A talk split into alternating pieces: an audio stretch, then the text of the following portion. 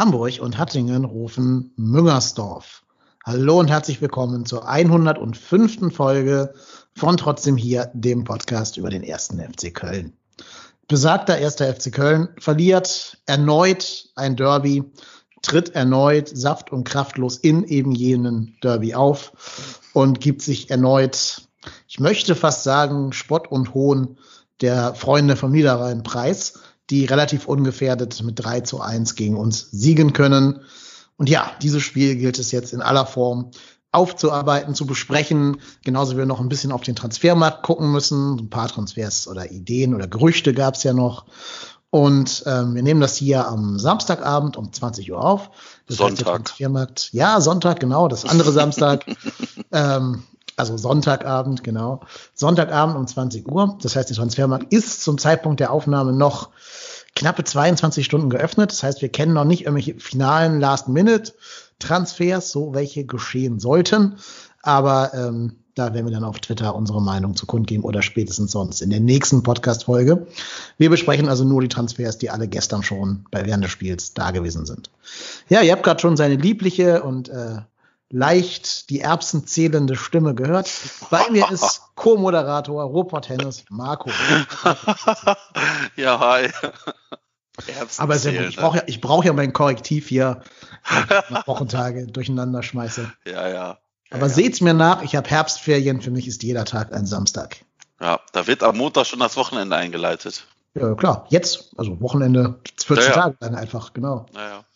Ja, und wir haben uns wieder einen kompetenten Gast dazu geholt, der äh, seine Podcast-Premiere bei uns hier feiert, aber auch einen eigenen Podcast hat, nämlich einen Podcast rund um das Thema Sport und Sportwetten. Bei uns ist der Kevin vom Podcast Against the Odds. Moin Kevin, grüß dich. Moin Jungs. Hi. Genau, wir durften ja neulich bei dir zu Gast sein, Kevin, vor dem Spiel gegen Bielefeld. Und jetzt haben wir die Einladung gerne erwidert. Meine Frage an dich als Sportwetten-Experte. Hast du auf den ersten FC Köln gewettet jetzt im Rhein-Derby? Nein, äh, habe ich nicht. Ich habe ja aus unseren Erfahrungen äh, gegen das äh, beim Bielefeld-Spiel äh, meine Schlüsse draus gezogen. äh, ich habe ich hab allerdings das in einem Kombischein verwurstelt gehabt am Wochenende und ich hatte auf beide Treffen gewettet. Äh, ja, ja, das bei, bei unserer äh, Defensive momentan habe ich gedacht, wir kriegen auf jeden Fall einen rein und vielleicht äh, mit der Gnade der Gladbacher dürften wir auch de, vielleicht ein Bütchen schießen. Und ja, das hat ja schlussendlich dann doch geklappt. War Jan Sommer vielleicht Teilnehmer deines Scheins? Das würde einiges erklären. Dazu schweige ich jetzt. Beide Torhüter, ne? Beide Torhüter waren in deiner, in deiner Tasche. Das würde sehr viel möchte ich mich aus juristischen Gründen noch nicht äh, geäußern. kommt gleich, kommt gleich. Gibt es einen Einspieler zu. Ähm, so, wir haben gesagt, wir wollen ja hier äh, das möglichst ausgewogen und, und gleichgewichtig alles betrachten. Deswegen haben wir gedacht, wir fangen erstmal damit an, dass wir einfach mal besprechen wollen, was uns an dem Spiel heute gut gefallen hat, also an dem Spiel von gestern. Und da bitte ich jetzt um kompetente Statements, was ihr als Stärken der Mannschaft im Spiel gegen Gladbach erlebt habt. Ja, ich trinke erstmal was. Ah. Trinken, so wichtig.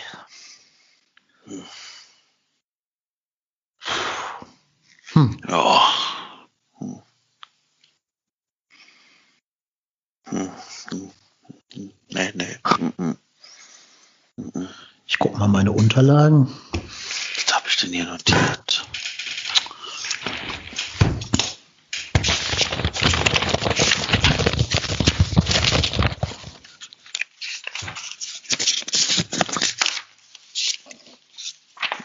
Steht auch nichts. Ja.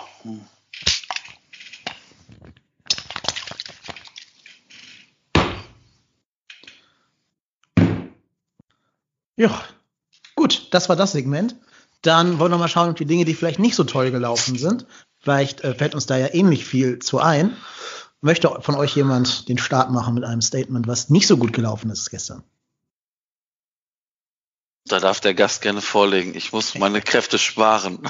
ja, gut, dann, dann, überlege ich mal ganz kurz, wo ich den Anfang mache. Ähm, was gestern nicht so gut gelaufen ist. Ähm, ja, wenn ich, wenn ich ans, ans Derby denke über die letzten Jahre, dann äh, kommt mir eine Sache immer direkt äh, in den Sinn. Und zwar, das sind die großen Reden auf Pressekonferenzen und Interviews davor. Ähm, und zwar, dass man, dass man bissig sein möchte, dass man alles reinwerfen möchte, die ganzen Floskeln, ne, für die du im Doppelpass zahlen würdest. Und äh, ja, das habe ich von Anfang bis Ende gegen Gladbach jetzt wieder einmal vermisst. Da war nichts, fand ich. Also gar nichts.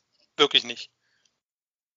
Kann ich äh, gar nicht viel mehr zu sagen. Also es lässt, hinterlässt mich wirklich leer auch teilweise. Also ja, ja. sieht man bei allen Gegentoren, glaube ich, äh, die sind immer zu weit weg. Äh, ja, Begleitschuss passt, äh, passt da ganz gut. Und ja, weiß ich nicht, hinterlässt mich wirklich sprachlos und sind immer die gleichen Muster, gerade in so Spielen. Ja, das stimmt. Das ist, das ist mir ehrlicherweise auch aufgefallen. Ähm, du, das, ich, ich, ich weiß gar nicht, wer es vor dem Spiel war. Ich glaube, Skiri und wer war es noch? Haben ja sowas gesagt wie, ja, wir müssen für die Fans, und dann ist egal, ob Fans da sind oder nicht, wir möchten denen was zurückgeben. Hm? Ich kann nur sagen, vielen Dank dafür. Ähm, vielen Dank mal wieder für nix. Ähm, ja, ich, ich sage jetzt einfach mal vorsichtig, wahrscheinlich sagst du sowas weil du sowas gefragt wirst.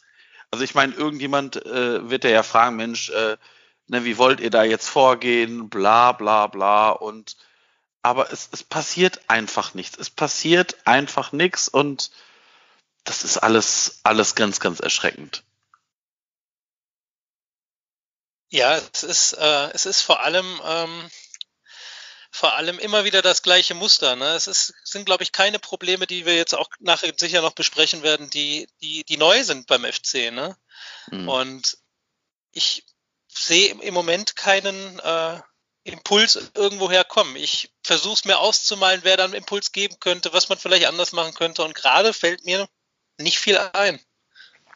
Ja, es ist halt erschreckend und fast schon tölpelhaft, wie, wie einfach es ist, uns mit einem langen Ball komplett aus dem Spiel zu nehmen, unterm Strich, unsere gesamte Abwehr. Ne, wenn ihr euch an die ersten 20 Minuten gegen Gladbach erinnert, ähm, die haben ja nichts Großartiges getan, um sich die Chancen zu erarbeiten. Die haben ja nicht irgendwie Kleinfeldkombinationen gegen uns gespielt, Tiki-Taka und Ballbesitz und hast du nicht gesehen. Da stellt sich ein Benzebaini hin oder ein Ginter, haut den Ball 40 Meter nach vorne und sofort ist halt Holland in Not. Ne? Also mhm das war bei den, bei den beiden Dingern, die Timo entschärft hat, schon der Fall. Ne, diese erste wirklich sehr gute Fußabwehr, da war vorher ein langer Ball vorausgegangen. Ähm, noch dramatischer war das bei der Szene, wo Bornau, äh, wo Bornau den Ball von der Linie kratzen muss. Ja. Da war ein Ball, den hat der Abwehrspieler gespielt. Irgendwie von 60 Metern oder so. Der Ginter war das, glaube ich der steht ungefähr da, wo der Ortega stand, gegen, gegen Bielefeld. Ne? Mhm. Ähm, und das haben die im Training geübt. Das hat Markus Gistol ja extra hier über alle Kanäle verbreiten lassen. Wir üben jetzt einfach mal, wie man sich bei langen Bällen verhält. Und dann sehe ich exakt den gleichen Spielzug wie den von Bielefeld. Nur auf der anderen Seite. Das ist jetzt über links kam statt über rechts. Der, der, ich glaube, Player war das mit dem ersten Tyram. Abschluss. Oder Tyram, ja, sorry. Äh, genau, einer von den beiden jedenfalls. Und ähm, dann kommt ja dieser Nachschuss, der zum Glück dann von Bornau von der Linie gekratzt werden kann. Aber dass der halt so einfach sich dagegen Sörensen auch im Laufduell durchsetzen kann, was für mich nichts mit der fehlenden vielleicht Geschwindigkeit von Sörensen zu tun hat, sondern mit der fehlenden geistigen Geschwindigkeit. Der trabt halt so ein bisschen an und sieht dann, oh scheiße, das ist ja Gladbacher, der durchgelaufen ist. Jetzt muss ich doch mal in einen Sprint gehen. Ich sollte sprinten. Vielleicht sprinte ich mal besser. Und bis dahin, bis er das zu Ende gedacht hat, ist der Gladbacher schon durch. Ne? Und mhm. dieses das 1-0 dasselbe. Das war Situation, wo wir den Schiedsrichterball haben, wo der Benze bei Ihnen den zurückspielt und dann kommt wieder so ein 60-Meter-Pass und schon wieder ist da vorne Jalla. Also wie, wie dumm kann sich eine Mannschaft anstellen, immer das gleiche Tor zu kriegen, in jedem Spiel. Immer. Und das ist jetzt auch nicht neu, diese Saison. Das war schon in der Markus-Anfangzeit in der zweiten Liga das Problem. Wenn irgendein Zweitligisten schnellen rechts oder links außen, der nach innen ziehen kann, sahen wir immer schlecht aus. In egal welcher Besetzung, auch mit einem ganz anderen Trainer. Ähm, deswegen kann ich gar nicht mehr sagen, woran das liegt. Also scheinbar reicht es ja nicht, da alle vier auszuwechseln hinten drin. Es reicht nicht, von Vierer auf Fünferkette umzustellen. Es reicht nicht, Markus Anfang erst durch Achim Bayerlotzer und dann durch Markus Gistul zu ersetzen. Äh, es sind immer die gleichen Muster heißt ja für mich, dass die Mannschaft einfach null lernfähig ist. Hm, ja, ja. Also das ist, also dass wir da überspielt worden sind, vor allem das, also ich denke mir dann immer, die Fünferkette muss ja defensiv als Fünferkette agieren und im Rausrücken rücken dann die Außenverteidiger, rücken dann, ich sag mal, auf die Außenposition vor. Wenn doch der Gegner den Ball hat, dann kann ich es nicht verstehen, dass diese Leute anrennen, ohne einen Gegner anzurennen. Beide Außen haben das bei, also bei allen, drei, allen vier Szenen gemacht. Bei den drei Szenen davor, die nicht zu Toren geführt haben, erstmal wo, wo Hofmann die Szene hat, dann hat äh, Tyram die Szene und ich weiß nicht, wer die, die dritte Szene vor dem 1-0 hat.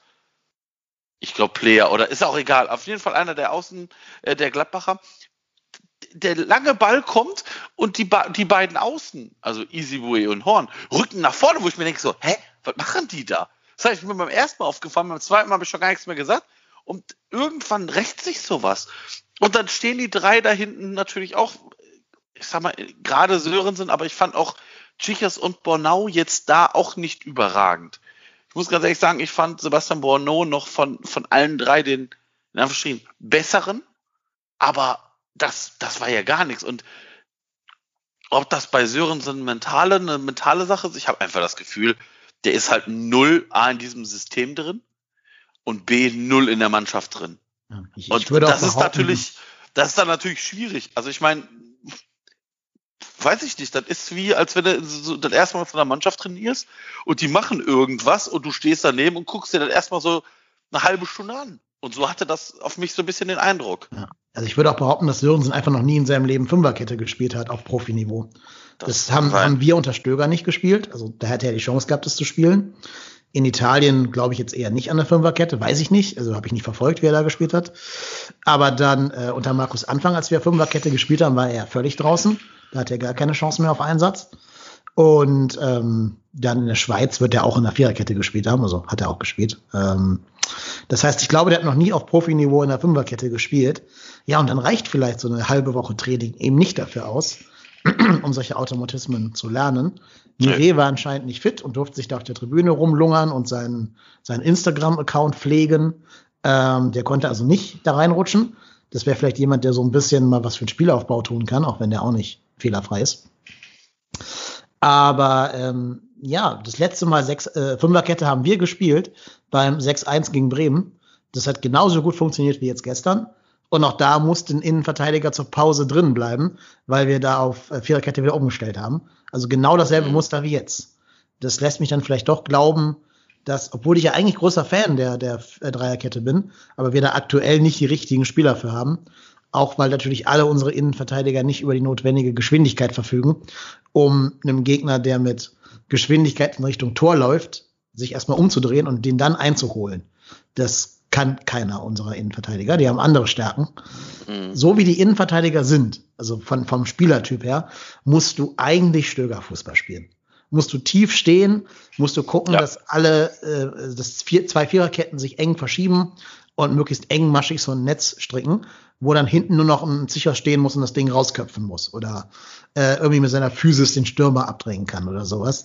Du darfst die aber auf gar keinen Fall hochstellen. Dazu haben wir einfach die falschen Spieler. Und da hilft es auch nicht, wenn dann Janis Horn und Esiboe schnell sind, weil die müssen in der Fünferkette ja auch äh, sowohl nach vorne als nach hinten denken. Und das ist vielleicht im Moment gerade ein bisschen zu kompliziert für die beiden, die wahrscheinlich gerade auch mit sich selber viel zu kämpfen haben.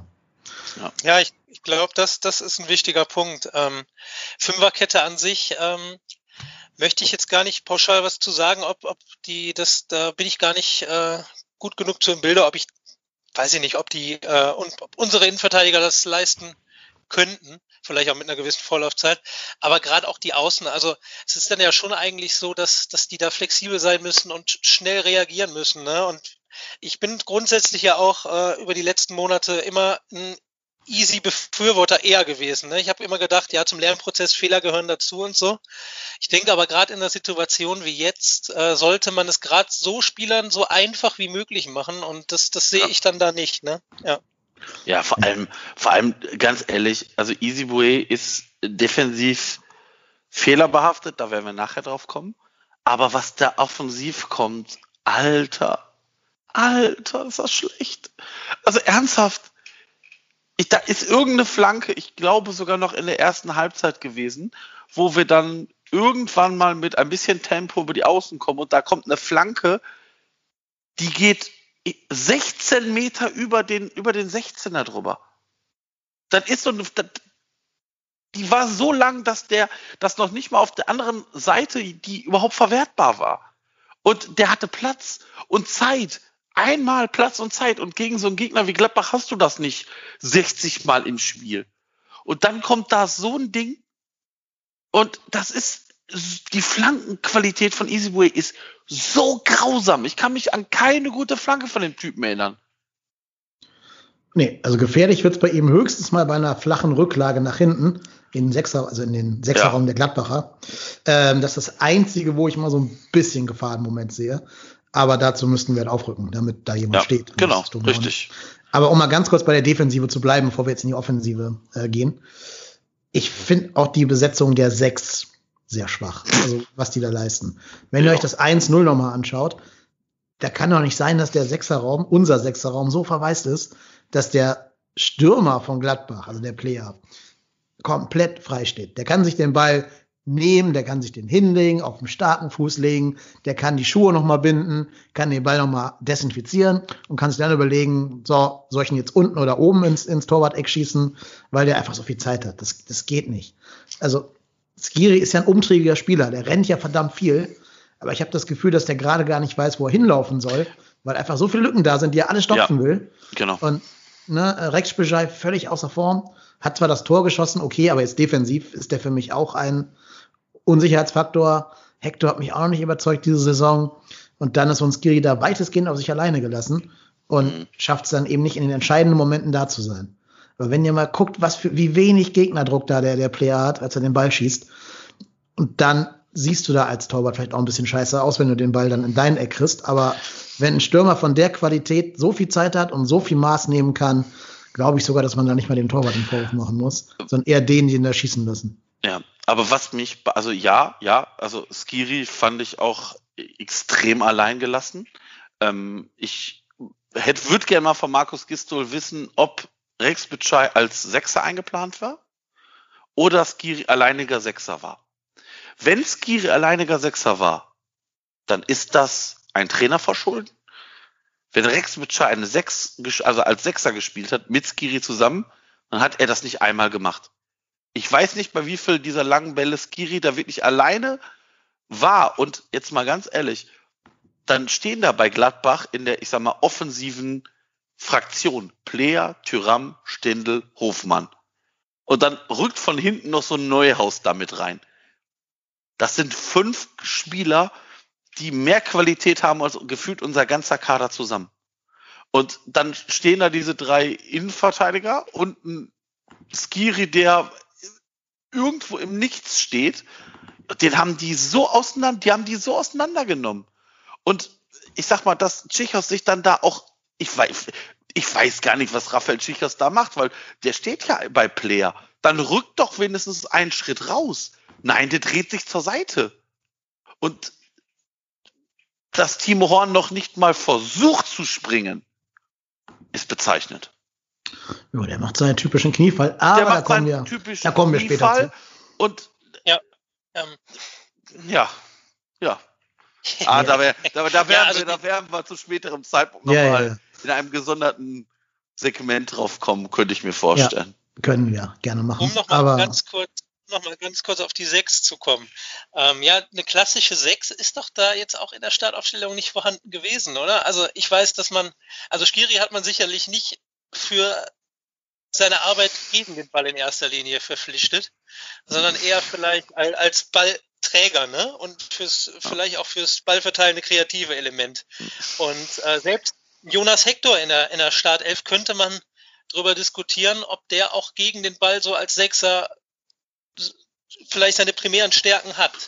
Und auch ein Elvis Rexbejoy wurde nicht, glaube ich, mit der, mit der Hoffnung verpflichtet, dass er das ausfüllt. Und da sehe ich einfach dann auch niemanden, der die, der die Rolle vielleicht auch angemessen auf dem Niveau in der aktuellen Situation, in der wir sind, auch erfüllen kann. Ne? Mhm.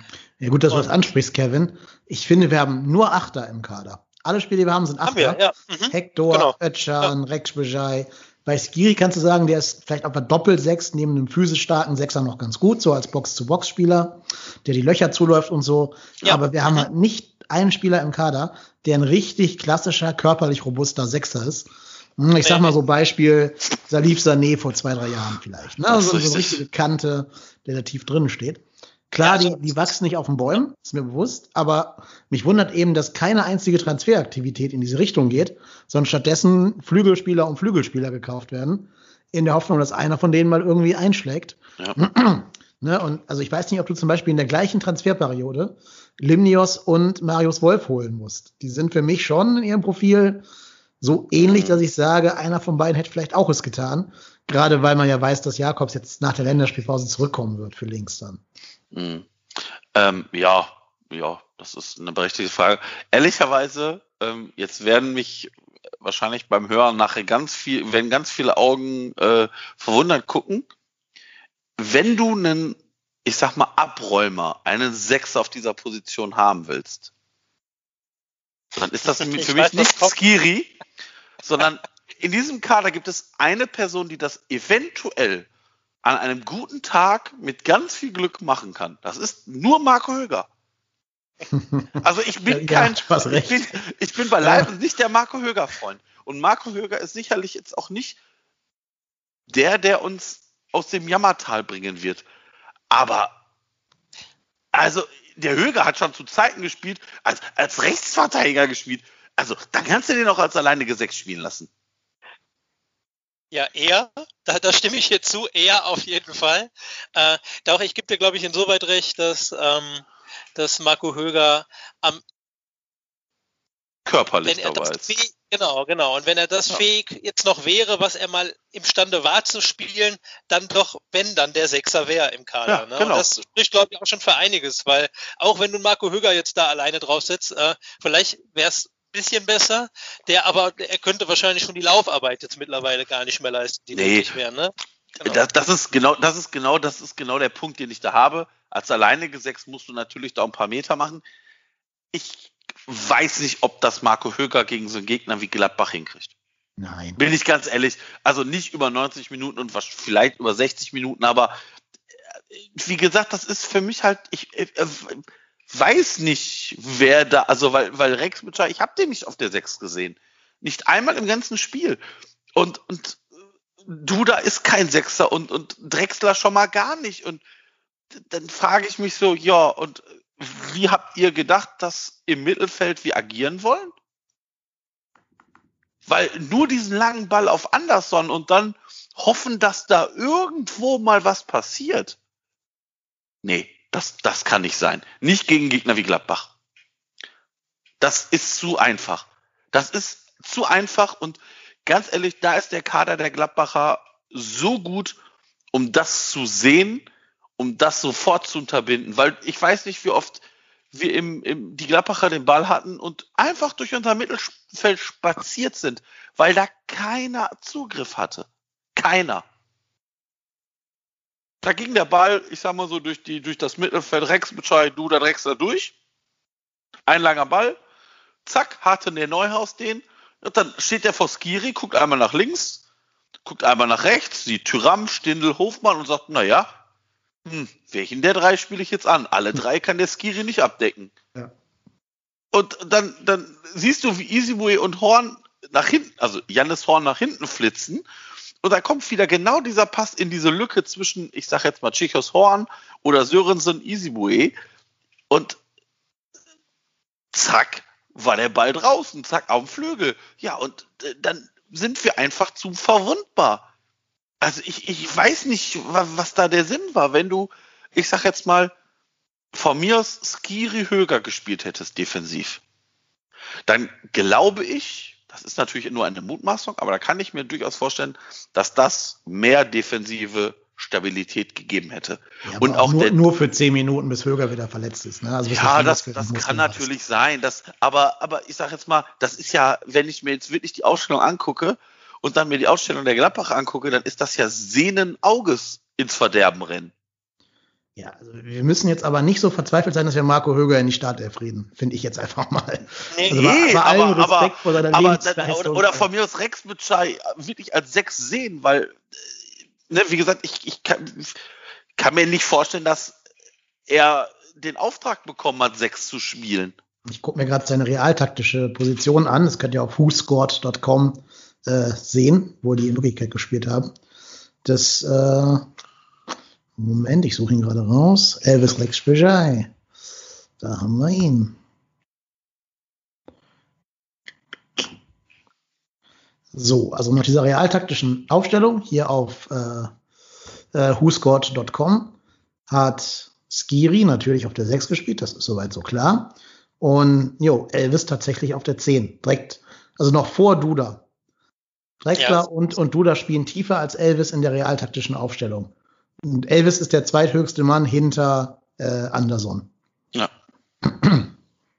Ist für mich jetzt von, von weitem weg, von der, von der profitablen Position, die ich habe hier am, am Schreibtisch sitzend, äh, ist für mich nicht, nicht nachvollziehbar. Sehe ich keinen Sinn drin. Den soll man mir erklären, dann bin ich gerne bereit, äh, mich da auf den Gedanken einzulassen. Aber ich, ich sehe es einfach auch nicht, also dass, dass wir da jemanden haben, der das momentan erfüllen kann. Wirklich nicht. Ich, ich hm. sehe es nicht. Also, und es spricht auch dafür, dass das auch vielleicht einfach nicht für jeden klar ist, wann er was zu tun hat. Also das ist ja beim 1-0 genauso. Also wenn das Pressing und zu der Zeit, wo das mit Markus Gistol, wo wir den Lauf hatten, ähm, was da gut geklappt hat, war auch das, das, das Chaos-Pressing quasi von, von Gistol. Und wenn ich aber und das war beim 1-0 ja genauso, wenn ich am Mittelfeld, äh, das hatten wir eben schon kurz angesprochen, mir den Ball so lange zurechtlegen kann, bis mein Stürmer startet und dann vielleicht den entscheidenden Vorteil gegen einen etwas im Geiste noch langsameren äh, Sörensen hat, dann läuft da auch gemeinsam was durch und oder gemeinsam was falsch. Und ich glaube, das spricht genau dafür, dass sich da eine Trägheit eingeschlichen hat. Aber von vorne bis hinten die, die ich mir nicht, die ich mir nicht erklären kann. Und da kommst du natürlich gegen Gladbach auf keinen Zweig. Da müssen wir ja nicht drüber rumreden. Äh, das persönliche Präferenzen von Vereinen außen vor. Das ist ein Kader, der für internationale Klasse ist, ob das dann Champions League in einem einen Jahr ist oder Euroleague. Aber die sind meilenweit weg und das, ne, sportlich sowohl als auch äh, die Menschen, die da sonst so am Werke sind. Mhm. Ja. Wir haben ein paar Fragen bei Twitter bekommen. Da sind einige interessante dabei, die uns vielleicht noch mal ein bisschen als ähm, Diskussionsgrundlage jetzt dienen können. Ich lese sie euch mal in der Reihenfolge vor, wie ich das für sinnvoll halte. Die erste Frage ist von unserer lieben Hörerin und auch schon Gast in diesem Podcast hier gewesen, der FC-Hexe, Sport, Sportnerd83, liebe Grüße. Die möchte wissen, lieber Marco, ob das unter Kontrolle ist. Ah, noch, noch. Noch, noch, äh, die Sendung ist lang. Es gibt ja Segmente, die bei mir zu Blutsturz führen. Ich versuche mich heute im Rahmen meiner Möglichkeiten zusammenzureißen. Hm, sehr gut. Wie gesagt, wenn nicht, ich habe den Notruf auf Kurzwahl. Also ich dann ja, wenn ihr dann Adresse wenn vorher bei WhatsApp, damit ich sie Wenn ich einfach umfalle, kann. hört ihr das. Ja, ja. Plopp. Genau. Ja, und dann haben ganz viele geschrieben, ähm, oder sagen wir mal, ganz viele unserer User zählen, unserer Hörer, nicht User, unserer Hörer, zählen in den Kommentaren den Herrn Gistol an. Ich lese mal ein paar stellvertretende Beispiele vor. Ne, ähm, Georgios, der uns ja auch damals die Einschätzung über Limnios gegeben hat, liebe Grüße, sagt, Tacheles über den Trainer sprechen. Dass er nach 13 Niederlagen in Folge noch die Kurve bekommt, glaubt nicht nur niemand. Das wäre wohl auch einmalig in der Geschichte des Profifußballs. Wobei ich da sagen muss, es waren nicht 13 Niederlagen in Folge, es waren 13 Spiele ohne Sieg in Folge. Wir haben mal einen Punkt geholt gegen Frankfurt vor zwei Spielen, oder vor drei, nee, vor fünf Spielen. Mhm. Ähm, also, ja, aber trotzdem, natürlich eine Serie des Grauens. Dann schreibt der Jais Bock, ähm, Schalke und Mainz haben nach zwei Pleiten den Trainer freigestellt und wir drei Möglichkeiten für die Misere. Erstens, der Trainer ist gut, aber die Mannschaft ist schlecht. Zweitens, der Trainer ist schlecht, aber die Mannschaft ist gut. Oder drittens, der Trainer ist schlecht und die Mannschaft ist schlecht. Ja, mit dem Gedanken lasse ich euch jetzt mal in die Diskussion hier einsteigen. Müssen wir über die Personalie Markus Gistol ähm, kritisch reden oder nicht? Also kritisch reden auf jeden Fall. Also ich, ich glaube, das ist, ähm, wir müssen ihn jetzt nicht dann das also, also erstmal können wir es leider nicht, aber äh, wir können ihn jetzt nicht seines Amtes entnehmen, aber ich glaube, man muss das schon kritisch im Auge halten, weil da, da ist was Wahres dran. Wir haben seit 13 Spielen nicht mehr gewonnen.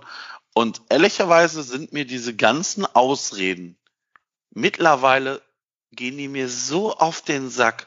Ach, wir spielen ohne Zuschauer. Wir sind der einzige Verein, den das so hart trifft, weil wir ja von dieser Atmosphäre leben. Ja, genau, weil wir haben nur wegen der Atmosphäre davor gewonnen. Ah ja, interessant. Ähm, dann ist, dann wiederum ist das interessant, dass man in den letzten Jahren so mit seinen Fans umgegangen ist, wie der 1. FC Köln es getan hat. Und, und dann, oh, wir haben kein Geld und wir mussten so lange in den, mit der Transferperiode warten, bis wir was machen konnten. Das ist, das sind Ausreden über Ausreden über Ausreden über Ausreden. Ich habe von, von keinem in dieser Mannschaft in den letzten Monaten seit Corona gehört, wir spielen scheiße, wir wissen das, wir müssen besser werden. Ich höre immer nur, ja, also gefühlt an mir liegt's ja nicht weil ich spiele ja eigentlich gar nicht so verkehrt. Von, ich habe das, ich habe noch nie, du siehst das nicht, du hörst das nicht und du liest das nicht, dass dann eine Selbstreflexion gefühlt eintritt. Du hörst immer nur dieselbe Scheiße.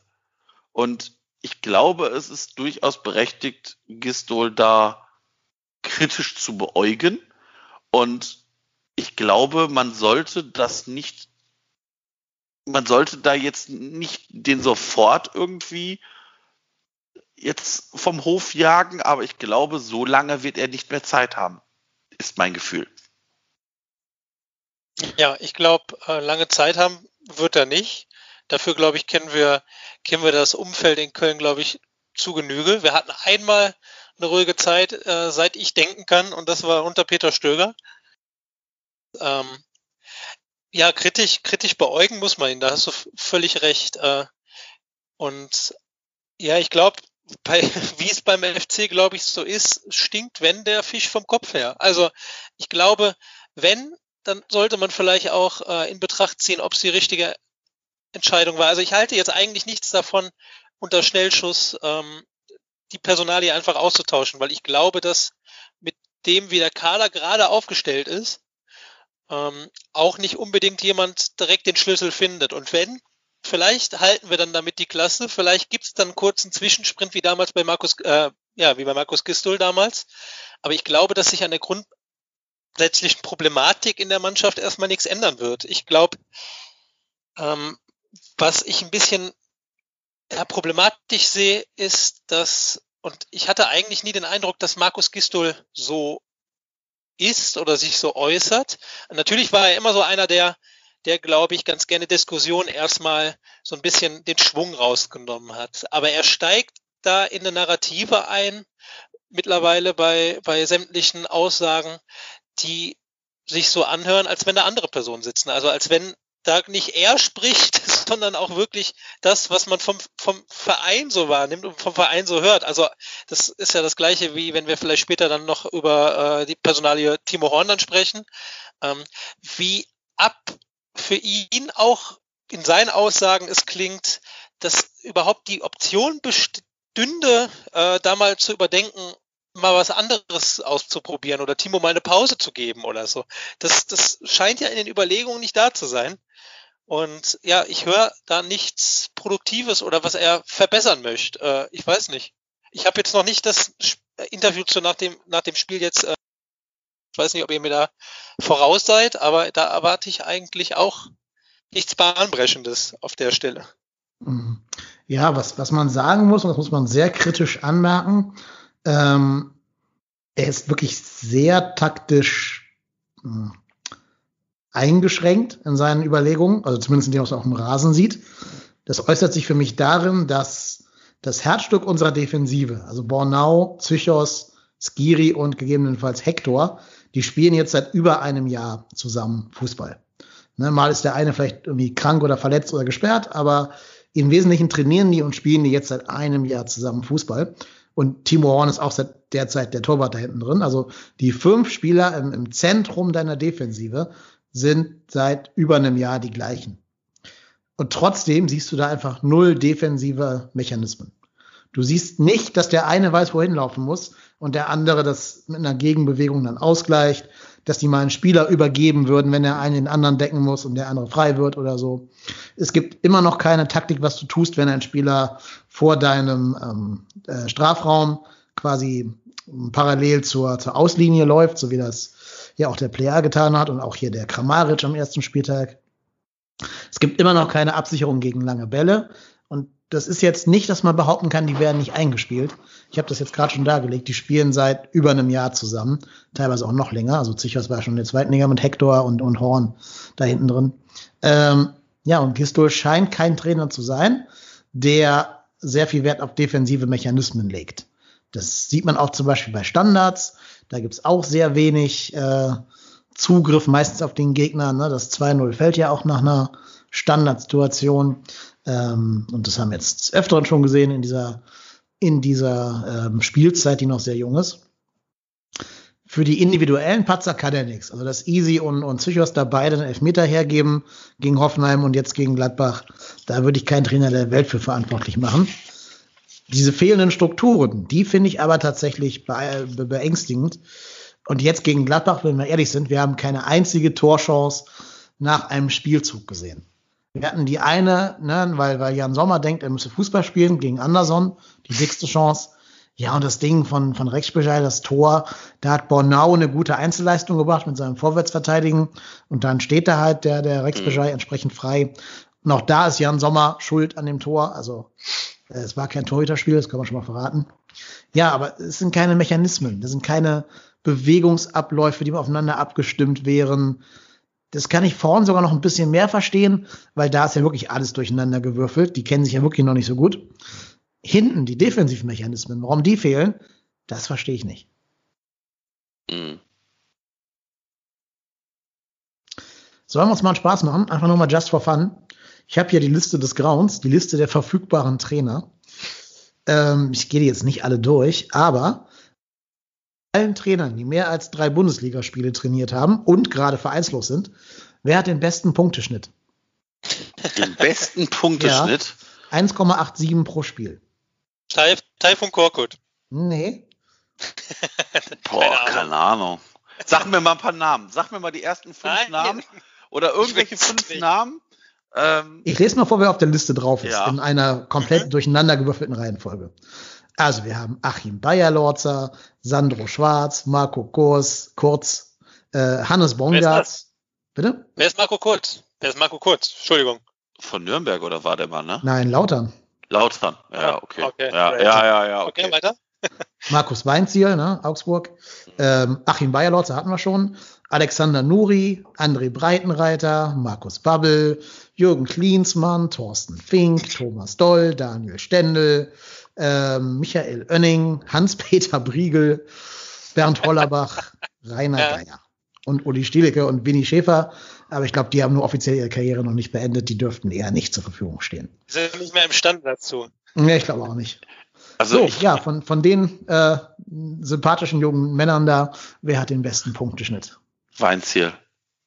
Nee, nee. Nicht? Nein. Aber wenigstens knapp dran? Nee, nee. Krass. Ich glaube, der hat auf Schalke nichts gerissen, so wie keiner auf Schalke irgendwas reißt. Ja, aber der hat, der hat 1,34, also 0,5 Punkte weniger als der Gewinner. Okay.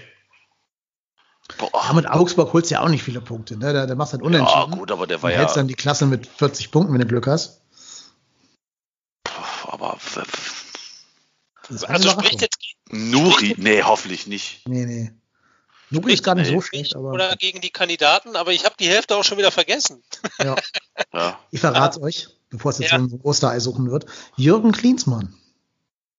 Ja, gut. 1,8. Ja, okay, der hat wahrscheinlich auch viele Spiele. Ne? Der, der, der hat halt die Bayern. Bayern ne? ja. Der, ja, der hat die Bayern. Ja. ja, ja, ja, klar. Und, und ich sag mal, mit Hertha hat der ja auch äh, am Anfang ein bisschen Punkte geholt. Also Stimmt Jürgen Klinsmann? Ja, stimmt. Ja, ja, ja, klar, eigentlich logisch. Ja, und der, der letzte in dieser Kategorie ist laut dieser Liste hier Michael Kurz. Oenning. Nee, Michael, oh, Michael Oenning. Ah, okay, ja. ja. Ja, also, also ich muss ganz ehrlich sagen, Weinziel wäre für mich von dieser Liste noch der, wo ich sagen würde. Nein, nein, sprich jetzt bitte nicht weiter. Ähm, also am ehesten, also nein. von dieser Liste am nein, ehesten. Nein, nein, nein. Ja, wen würdest du denn von dieser Liste nicht nehmen wollen? Alle außer Markus Weinziel. Ich will hier nicht Nee, so einen nee. grantelnden Bayer sitzen haben, der keine drei Sätze am Stück spricht. Das Ja. passt Ja, überhaupt nicht zu unserer Mannschaft. Aber ich muss, ich muss dem jetzt mal zur Seite springen. Als du das vorgelesen hast, habe ich gedacht, äh, äh, auf keinen Fall. Dann habe ich gedacht, was war denn eigentlich das Problem mit Markus Weinziel? Hört euch mal an, was Holger Badstuber über den im Tribünen. Ja, Holger Badstuber. Holger Badstuber ist auch, der hat auch zu viel am Kopfballpendel gemacht. Also Holger Badstuber ist jetzt für mich kein Indiz, ob der Trainer jetzt gut oder schlecht ist. Holger Badstuber ist nämlich auch so eine kleine Mimose. Ernsthaft. Also, dass Holger Badstuber jetzt nicht der einfachste Typ ist, hast du gesehen, dass der nicht mehr im Stuttgarter Kader ist. Und das ist jetzt auch nicht so geräuschlos abgelaufen. Vergleichsweise noch, ne? Aber, Ja, ähm, aber davor in der Saison war das ja auch, also Holger Badstuber ist jetzt äh, für mich nicht der Spieler, der, der des, wo ich jetzt sage, oh Mensch, wenn Holger Badstuber das sagt, naja, dann, ja, wobei die Kommunikationslosigkeit von Weinziel hat man schon auf sehr vielen seiner Stationen gehört, ne? Also alle haben nachher gesagt, boah, gut, dass der weg ist. Der hat mit uns einfach nicht gesprochen. ja gut, aber ich, ich sage jetzt mal vorsichtig, ich würde mal jetzt behaupten, dass wenn ein Trainer geht, aus, ich sag mal, der, der haut nicht gerade ab, wenn er die Champions League und Deutscher Meister holt und DFB-Pokalsieger wird, dann wirst du das immer hören. Also ich glaube, Und dieser das ist- spezielle Vorwurf, also der war schon sehr, sehr konkret. Ja, aber ganz ehrlich, von diesen Trainern, ey, In ganz ehrlich, das ist ja, Wobei man auch sagen muss, man, man kann ja auch mal kreativ werden. Ne? Also übrigens, David Wagner fehlt auf der Liste, ne? der wäre ja auch freigestellt, aber der ist ja noch offiziell bei Schalke unter Vertrag. Nicht, dass ich jetzt für ihn plädieren möchte, aber nur als Info. Nein, aber man kann ja auch kreativ sein. Also ich sag mal hier den, den Trainer von Stuttgart jetzt, den Matarazzo Pellegrini, hatte doch auch keinen auf dem Schirm. Der war ja Nee, auch nicht in ist der Liste richtig. drin. das ist Ne? richtig. Also man muss ja nicht zwingend einen von diesen auf dem Karussell befindlichen Leuten da von außen reinholen. Aber Ähm, sind wir das? Oder können wir das sein? Meinst du, Weiß Horst. Held ist das? Weiß ich nicht, keine Ahnung. Also da ich Horst Held so einschätze, wird der André Breitenreiter holen, weil er den kennt. Boah, So. bitte nicht. Das habe ich aber damals auch schon gedacht, bevor dann Markus Gisdol kam. Also insofern, insofern äh, ähm, habe ich bitte doch nicht. getan. Bitte nicht. Ich glaube Ich von, von ich der, möchte auf die Frage antworten. Ich möchte Markus Gistel behalten. Ja, also, Auswahl, ne? ja, also ehrlicherweise ähm, äh, sehe ich das auch, also wie soll ich das jetzt sagen? Ähm, ich, ich, wie gesagt, ich würde mir wünschen, dass Markus Gistol mit dem, mit dem Team die Kurve kriegt. Vielleicht, ich glaube, also ich bin ja kein Freund von äh, Nationalmannschaftspausen, aber ich glaube, vielleicht trifft das dieses Mal zur richtigen Zeit ein, weil ich glaube, vielleicht ist das ganz gut, dass wir nächste Woche kein Spiel haben, Mhm. sondern dass Gistol vielleicht mal Zeit bekommt und sich vielleicht da einfach mal die Spiele zur Brust nimmt, weil es liegt nicht nur am Trainer. Es, es mag durchaus so sein, dass Gistol auch in diesem Spiel Fehler gemacht hat, taktische Fehler, aber ich muss nicht so rumlaufen wie so ein Hühnerhaufen. Mhm. Also das ist ja, das ist ja und und wir sprechen, also ganz ehrlich, ich habe mir vor der Sendung mal, wir haben, also es ist ja jetzt auch nicht so, dass wir jetzt wie Schalke irgendwie schon gefühlt 18 Gegentore bekommen haben. Wir haben in drei Spielen sieben Gegentore bekommen. Das ist jetzt nicht so wenig, aber wenn du da die beiden Elfmeter abziehst, sind das fünf. Ja, jetzt zieh noch mal Und- die Timo Horn-Patzer genau, ab. dann- und dann ziehen wir dann haben wir quasi zu Null gegen ab, Dann gespielt. haben, wir, dann haben wir ein Gegentor kassiert. Ja, wenn es so einfach Also das wäre. ist, ne, das ist, es ist ja jetzt nicht so, dass wir, oder, oder ich sag jetzt mal gegen Bielefeld, das Spiel war jetzt nicht, das war jetzt ja nicht ein Spiel, wo Bielefeld uns hergespielt hat. Nö, überhaupt nicht. Und auch, auch das Hoffenheim, gerade die zweite Halbzeit von Hoffenheim, die war ja gut. ja, Also, ne, und da verlierst du halt Ja. unglücklich, du verlierst gegen Bielefeld unglücklich. Und wie gesagt, gegen Gladbach kann man verlieren. Man kann auch gegen Gladbach 3-1 verlieren. Aber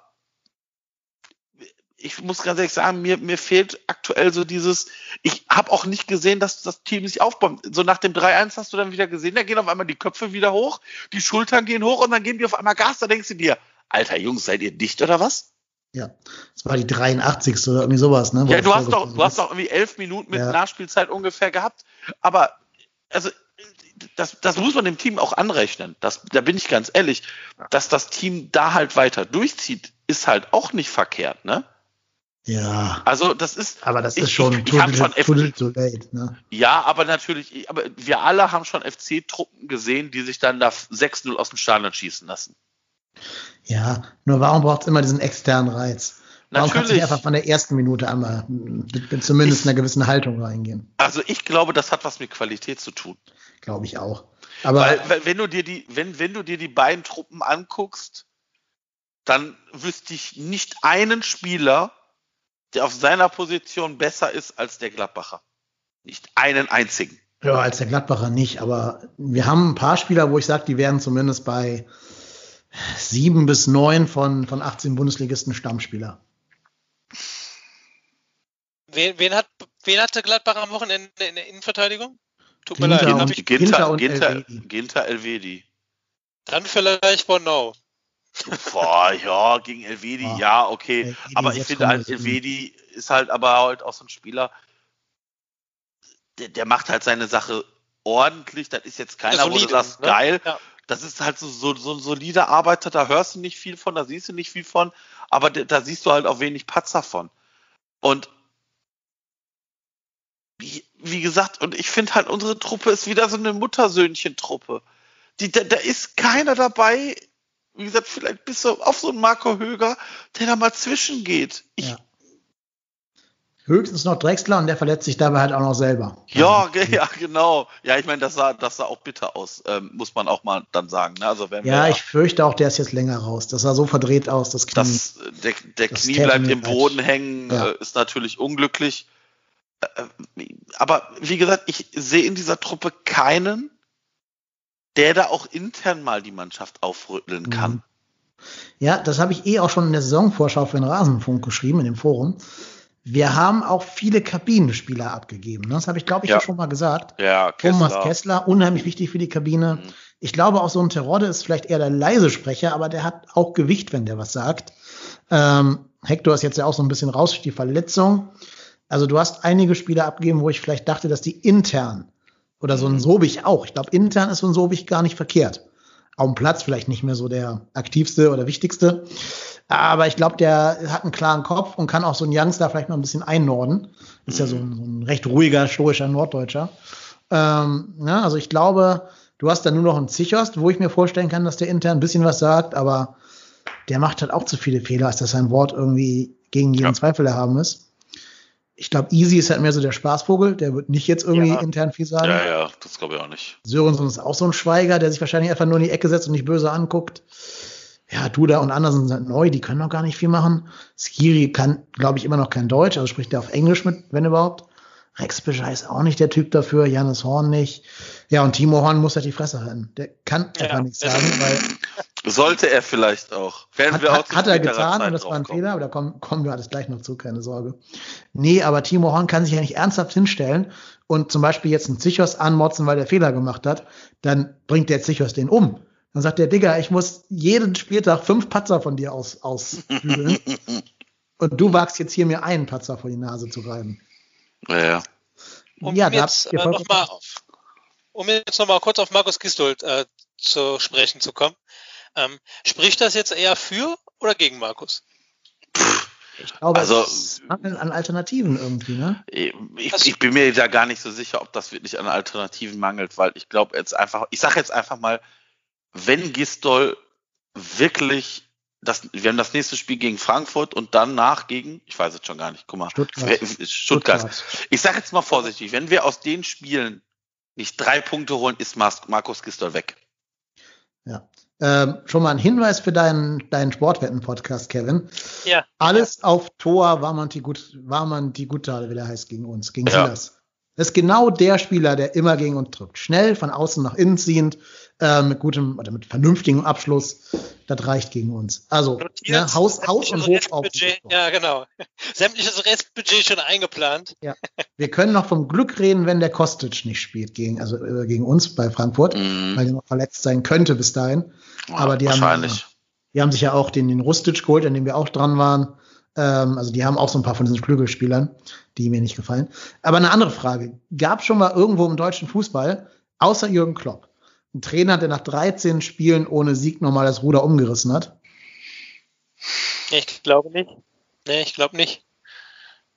Und mir fällt wirklich nur Jürgen Klopp in dieser, dieser Abschiedssaison. Ja, ja wo, wobei, wobei ehrlicherweise, da muss man ja auch sagen, ja, aber mit einem Kader, der ja, ja. da auch, also ich sag mal, der, der, der, die sind davor was? Vizemeister geworden in dem Jahr? Ja. Also, ne, also ich meine, da, da ist in der Hinsaison auch vieles falsch gelaufen, aber äh, das, das ist halt für mich, war das immer ein, ein Kader, wo ich gedacht habe, so, ja, die werden da unten rauskommen und genau das ist halt auch passiert. Und wie gesagt, das sehe ich halt, das sehe ich halt leider bei uns halt nicht. Und ähm, ja, ich wie gesagt, ich kann mir sehr gut vorstellen, dass Gistol jetzt nochmal, also er wird wahrscheinlich Freiburg, äh, hier, Freiburg sei schon, Frankfurt und Stuttgart eventuell noch als Spiele bekommen. Und äh, wenn man da jetzt keine signifikante Änderung sieht in der, im Auftreten, im, im Agieren oder auch im Spiel und auch keine Punkte runterfallen, dann war es das. Ja. Bei uns sind ein paar Spieler weg in der, in der Länderspielpause. Ne? Anderson und Duda sind bei ihren Nationalmannschaften. Bornau zum ersten Mal für Belgiens A-Mannschaft berufen. Herzlichen Glückwunsch. Mhm. Lieber Sebastian, äh, Sally Oetschan spielt für die U21 Deutschlands. Warum der gestern übrigens nicht eingewechselt wurde, erschließt sich mir überhaupt nicht. Also warum ich einen Marco Höger bringe, wenn ich einen Rückstand aufholen will, anstatt einen äh, Sadi Oetschan, habe ich nicht verstanden, aber ich muss ja auch nicht immer alles verstehen. Ähm, und die anderen sind, glaube ich, alle da. Aber da fehlen natürlich schon deine Herzstückspieler. Ne? Wenn Anderson, Duda, Bornau weg sind, fehlt die komplette Zentralachse. Ich weiß nicht, ob Skiri auch weg ist mit Algerien. Bin ich gerade überfragt, ob die überhaupt spielen oder was? Keine Ahnung. Ich weiß ja gar nicht, was da Vielleicht gespielt wird. momentan auch schwierig, oder? Weiß ja, ich nicht. ja, kann sein, wegen Quarantäne und so, ne? Ja. ja je nachdem, wo die spielen. Vielleicht spielen die ja in Europa irgendwo. Keine Ahnung. Mhm. Ja, also du kannst auch nur hoffen, dass die alle wiederkommen und nicht in Quarantäne müssen, deine Spieler. Ne? Das ist ja auch noch so eine, so eine Geschichte. Aber gut, das Problem haben. Der die Finger drauf hat und äh, im Zweifelsfall vielleicht eher sich da gegen wehrt. Ne? Weiß ich nicht. Ich weiß gar nicht, wie das momentan so möglich ist. Ich verstehe auch nicht, warum man. Das ist jetzt ein anderes Fass, was wir vielleicht nicht aufmachen müssen, aber ich weiß jetzt auch nicht, ob man in der aktuellen Situation irgendwelche Freundschaftsspiele da von der Nationalmannschaft noch ja. zwischenhauen muss. Ich weiß gar nicht, was die da jetzt spielen, ehrlich gesagt. Ob das irgendwie oh, Nations League ist Keine oder Ahnung. Quali für irgendwas. Nein, nein, ich meine, Freundschaftsspiel gegen die Türkei jetzt? Ich meine schon. Ich meine, mir hätten Kumpel geschrieben, dass das Freundschaftsspiel gegen die Türkei wäre oder so. Mhm. Ja, ja gut, das braucht man. Kann ich ja noch weniger verstehen. Das braucht man in der Tat nicht, aber ich wollte auch einen ganz anderen Punkt hinaus. Das gilt halt für alle anderen auch. Frankfurt ja, ich wollte gerade sagen, Frankfurt hat ja auch Nationalspieler. Genau. Und, und also, jetzt, ja, also ja, und äh, das ist, und genau das ist das, was ich vorhin meinte, dieses Mimi, dieses, dieses, dieses Rumheulen. Ja, ich verstehe, Horst hält nicht. Ich, ich verstehe das den DFB nicht. Ich verstehe da die UEFA nicht. Ja, das versteht aber wahrscheinlich kein anderer Manager die, die auf diesem, auf diesem Planeten, was da jetzt abgeht. Aber es ist halt so. Lebt damit und macht das Beste raus. Aber mhm. nein, es wird immer nur rumgeheult. Ja, apropos nicht verstehen. Wir haben ja gerade gefragt, dass wir uns fragen, was der Impuls sein könnte, der nochmal die Mannschaft wieder aufweckt. Ne, man kann am System nichts verändern, hat man schon getan. Man kann personell nicht viel rochieren. Ich kann mir höchstens als einzige Hoffnung vorstellen, der Tag, an dem dann doch mal eine vernünftige Anzahl an Fans wieder ins Stadion kommt, dass das vielleicht noch mal so ein Momentum sein könnte, mhm. wo, Achtung, Geld ins Phrasenschwein, der Bock umgestoßen wird. Ne, vielleicht darf dann auch Hennes, der echte Bock, mal wieder ins, ins Stadion. Ähm, also wenn man vielleicht so wie jetzt in Frankfurt 10.000 da wären, was ich übrigens ganz komisch finde, um es mal in einem Satz zu sagen.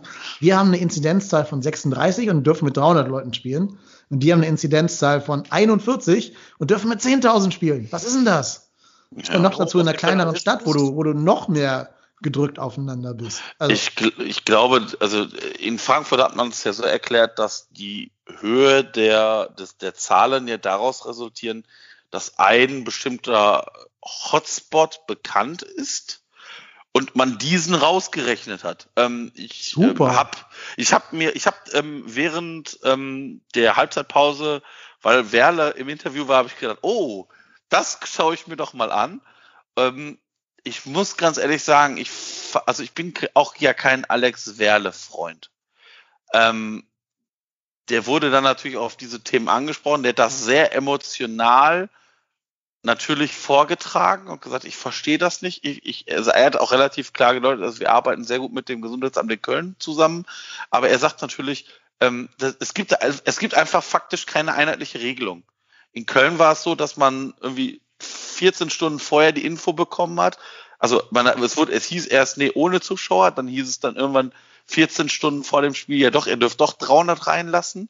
Und ähm, in anderen, äh, ich sag mal, in anderen äh, Regionen, in anderen Bundesländern, in, in anderen Städten ist es teilweise 42 oder 48 Stunden.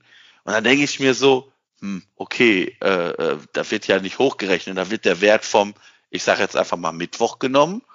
Und bei uns wird dann der Wert vom Donnerstagmittag genommen oder Freitagmittag. Also das ist ja äh, Banane und ich verstehe das alles gar nicht mehr. Und naja, aber da ist, ähm, aber auch da ist mir das schon wieder zu viel Mimimi.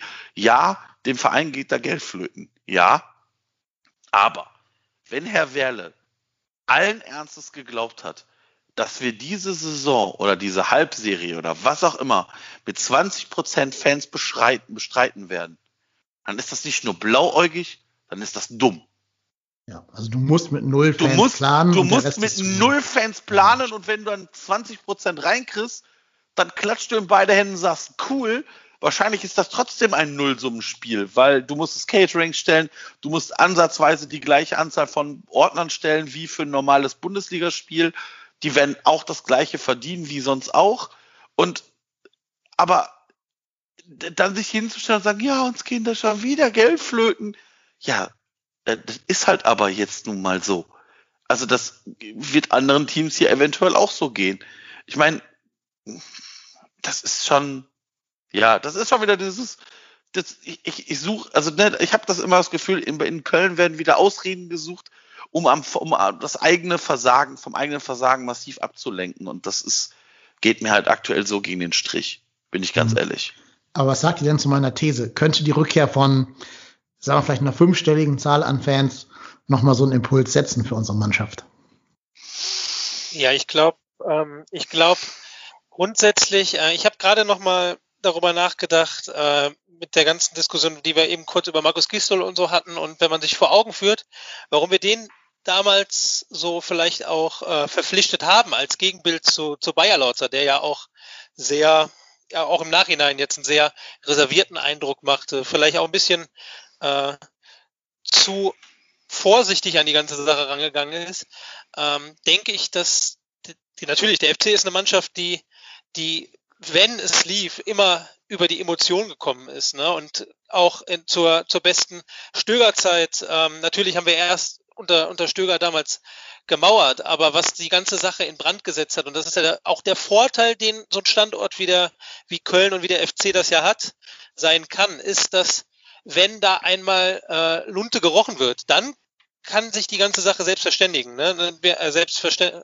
ja, selbst in Gang setzen. Ja. Verselbstständigen. Genau. Verselbstständigen, und ja. ja, danke dir. Und ähm, da glaube ich, dass das, ohne das zu entschuldigen, weil du musst halt trotzdem dich jetzt irgendwie professionell darauf einstellen können. Das muss jeder in seinem Arbeitssegment, in seinem Arbeitsbereich irgendwie machen. Und das geht dann halt mehr oder weniger gut und du machst es oder versuchst es so gut wie möglich hinzubekommen. Aber ich glaube natürlich, dass es generell so ist, und dass das, glaube ich, auch nicht zur Diskussion steht, dass Mannschaften, die, die jetzt nicht über die enormen über die enorme Qualität unbedingt kommen und die Souveränität. Ne? Also wie gesagt, ich glaube, da kann man darüber reden, dass, dass Bayern zum Beispiel, dass die ihren Stiefel, dass sie so gut sind, dass sie ihren Stiefel immer runterspielen können bis zum irgendeinem, irgendeinem Punkt. Ähm, ohne das zu entschuldigen, glaube ich, dass das doch ein Riesen, Riesenfaktor auch in den Köpfen einfach ist. Ob das so sein muss, dann ist nochmal was anderes. Aber ich glaube, in den Köpfen ist das drin. Und äh, auch, glaube der Fußball, den, den Markus Gistul jetzt zu Anfang bei uns gespielt hat, also gerade auch mit dem Gegenpressing. Ähm, und das ist einfach so. Also wenn, wenn man sich, ich verweise da nochmal so ein bisschen auf das erste Geisterspiel gegen Gladbach, wenn man gesehen hat, wie die Intensität, da, da, da kann ich mich an einen Ball erinnern, wo Isibue auf rechts außen geschickt worden ist. Das wäre eigentlich ein Moment gewesen. Und ja, der Typ hat nur, also er hat nur 0 und 1, an oder aus. Und manchmal läuft er mit dem Kopf oder mehr als, als, äh, als er es überlegt macht, läuft er mit dem Kopf durch die Wand bis in die Bande wahrscheinlich und die Flanke geht irgendwo hin. Aber das ist, das sind so Momente, wo, wo so Spielern einfach dann manchmal auch ein Gang fehlt. Ne? Und äh, natürlich müsste man sich langsam dran gewöhnt haben, aber ich glaube, das könnte natürlich noch mal eine Initialzündung sein. Also ich sehe es eher, anstatt dass ich aus dem Kader da irgendwen sehe, der sich, und jetzt, so traurig das auch ist, sich nochmal aufschwingt und auf einmal alles anders wird. Das sehe ich momentan nicht. Mhm. Ja.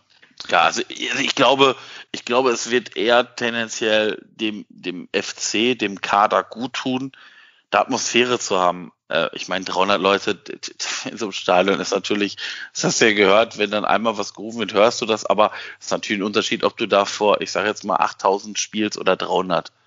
Das ist, ne, also das ist äh, klar. Ähm, ich glaube, dass vielleicht in der einen oder anderen Szene mehr mehr Emotionalität diesem Kader gut tun würde.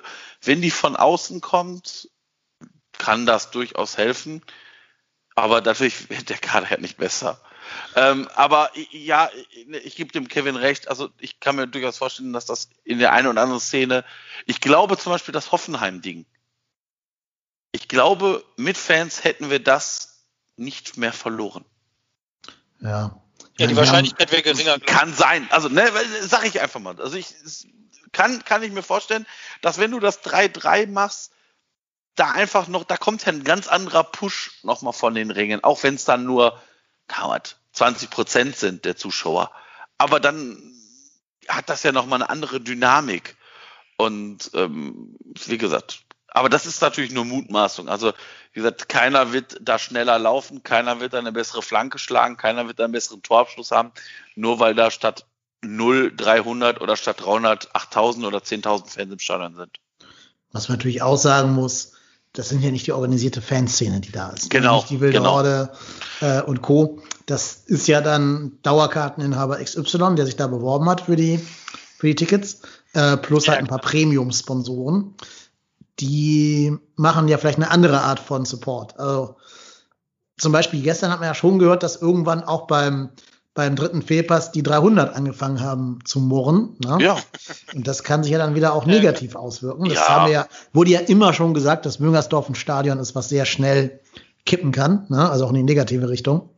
Ähm, also es kann auch in die Richtung gehen, wissen wir nicht. Ist reiner Kaffeesatz. Mhm. Es wäre nur schön, überhaupt mal wieder die Fans zu haben, weil so langsam muss ich halt behaupten, oder sagen, es ist schon Wettbewerbsverzerrung, wenn Frankfurt 10.000 drin hat, trotz höherer Inzidenzzahl und wir 300. Ja, das ja, ist klar. Eine Form, allem, auch eine finanzielle Wettbewerbsverzerrung. Ja, vor, ja, vor allem, also das, ne, da kannst, klar kannst du dann natürlich sagen, ja, äh, da, wir haben da den einen Fall in Frankfurt rausgerechnet, aber das ist natürlich auch, also dann, äh, wie gesagt, da kann ich Alex Werle völlig verstehen, ja. dass er sagt, das verstehe ich dann irgendwann nicht mehr. Das ist halt wie Trumps Steuererklärung. Ich kann sehr viel rausrechnen, wenn ich will. Aber genau, genau. Der Wille muss halt da sein. Ja, und da ja, siehst genau. du halt eine Stadt, die ihren Verein mag und den als Aushängeschild sieht, in Frankfurt. Ja. Und eine Stadt, die immer sehr skeptisch auf ihren Verein guckt und uns eigentlich, wo sie nur kann, in die Suppe spuckt. Ne, nochmal der Verweis auf Folge 100, Ausbau Geisbockheim. Mhm. Liebe Grüße an Henriette Reker an dieser Stelle. Ähm, also ich habe schon das Gefühl, dass uns nicht gerade einfacher gemacht wird. Und das sind ja auch wieder so Grabenkämpfe. Da hast du als Alexander Werle ja auch keinen Bock, dich drum zu kümmern vor dem Spieltag. Natürlich Am Ende nicht. der Transferperiode, wo du dich um wichtigere Dinge kümmern müsstest, zum Beispiel noch um Neuzugänge oder so. Ähm, und dann musst du da irgendwie 300 Leute finden, die jetzt doch noch spontan auf Abruf sozusagen ins Stadion kommen. Ja. Musst nochmal neu losen und so. Also schon, ja, suboptimal. Ich meine natürlich, das ist natürlich auch Sinnbild der Stadt. Also ich habe ja, ich habe ja auch 20 Jahre in der in der Stadt gelebt. Ähm, man, das ist schon auch ein Sinnbild. Äh, ich weiß nicht, ob ihr das mitbekommen habt mit der Philharmonie.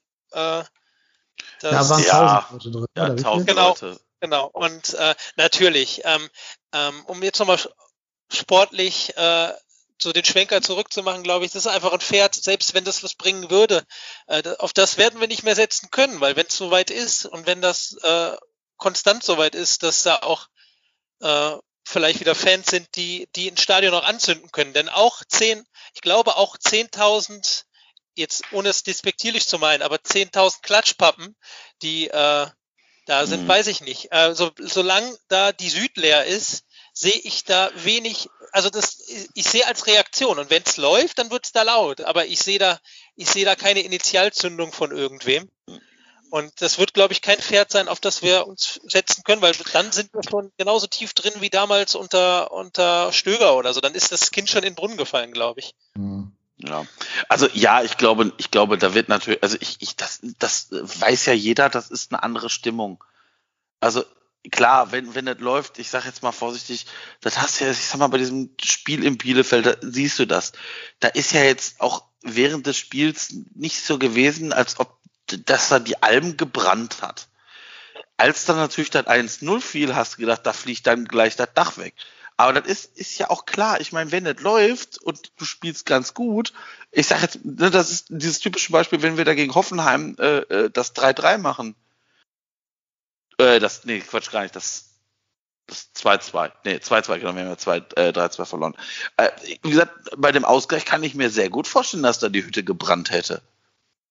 Aber äh, natürlich wiederum anders betrachtet, wenn das nicht läuft, könnte ich mir vorstellen, dass da schon früher das eine oder andere Murren zu hören ist.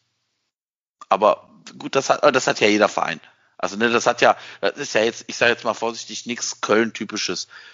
Ja, das Rheinenergiestadion ist da vielleicht noch mal prädestiniert, aber wie gesagt, ich kann mir nicht, also das hast du in Bremen ja auch gehört am ersten Spieltag. Da hast du ja auch relativ früh schon gehört, dass da irgendwie dann irgendwann unruhig wurde. Hm. Naja, ähm, ich glaube, wir haben dieses Segment mit den Fans jetzt auch erschöpfend besprochen.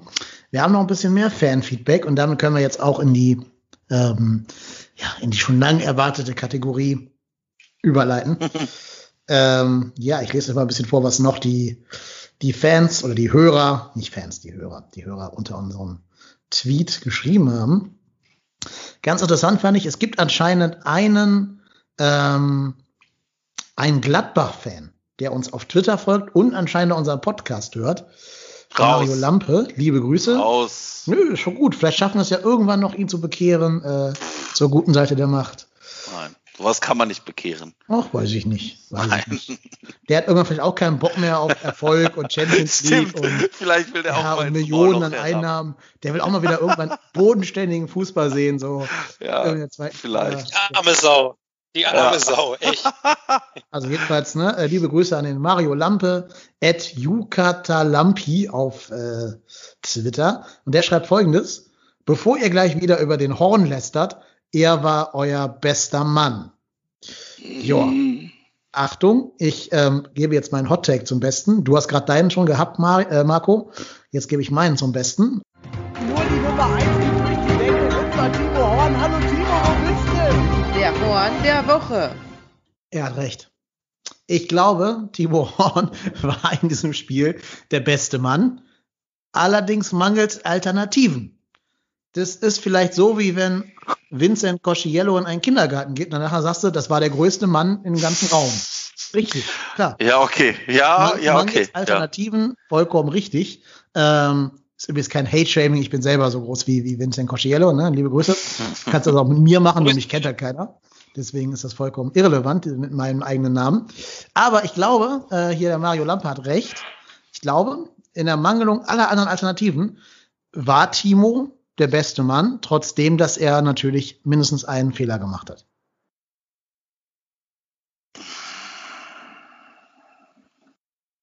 Oder sonst sag mir noch mal einen Spieler, der in dem Spiel besser war. Soll, soll ich kurz vorlegen, Marco, oder wolltest du? Nö, nee, mach ruhig. Ich, ich überlege gerade wirklich. Also ich, ja, überleg doch noch mal. Ja, ich überlege. Mach erstmal. Ja. ja, also ich könnte dir, und da muss ich ehrlich sein, ich könnte keinen nennen, der in dem Spiel besser war. Und ich glaube, es, das Ganze beschreibt, glaube ich, auch ganz gut, warum wir mit Timo so zu kämpfen haben, glaube ich, und warum uns das auch regelmäßig so in Rage versetzt, weil der zeitweise das Potenzial zeigen kann, was er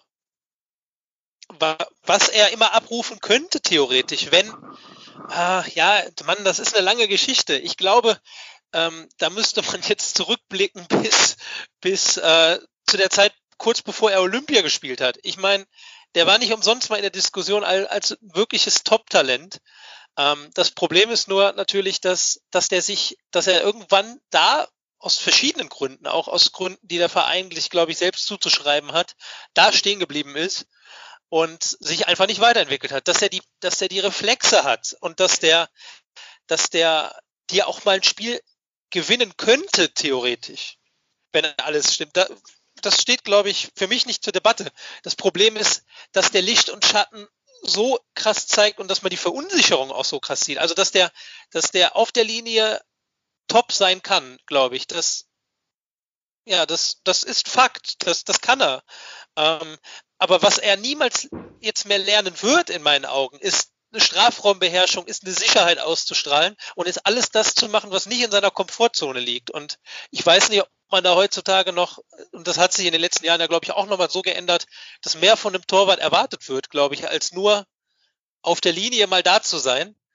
Ähm, und es ist einfach ein Unsicherheitsfaktor. Aber jetzt, um nochmal dazu zurückzukommen zu der Frage nach den äh, ausschweifenden Ausführungen jetzt. Ähm, ja, ich glaube, man könnte sagen, dass es der, der beste Mann war, obwohl mich das noch ein Stück weit trauriger macht, wenn ich auf das Spiel gucke einfach.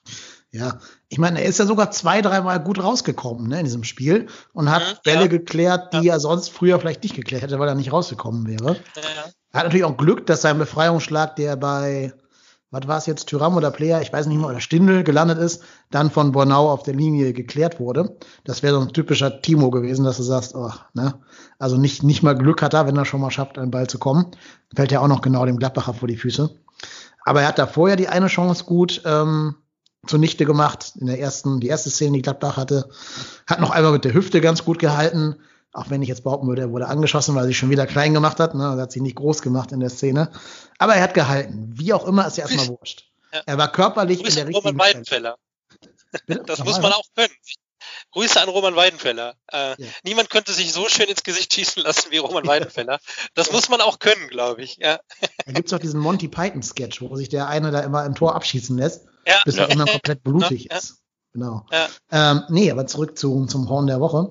Ähm, ja, seine Krux ist halt immer, dass er halt pro Spiel den einen entscheidenden Fehler drin hat, der zum Gegentor führt. Ne?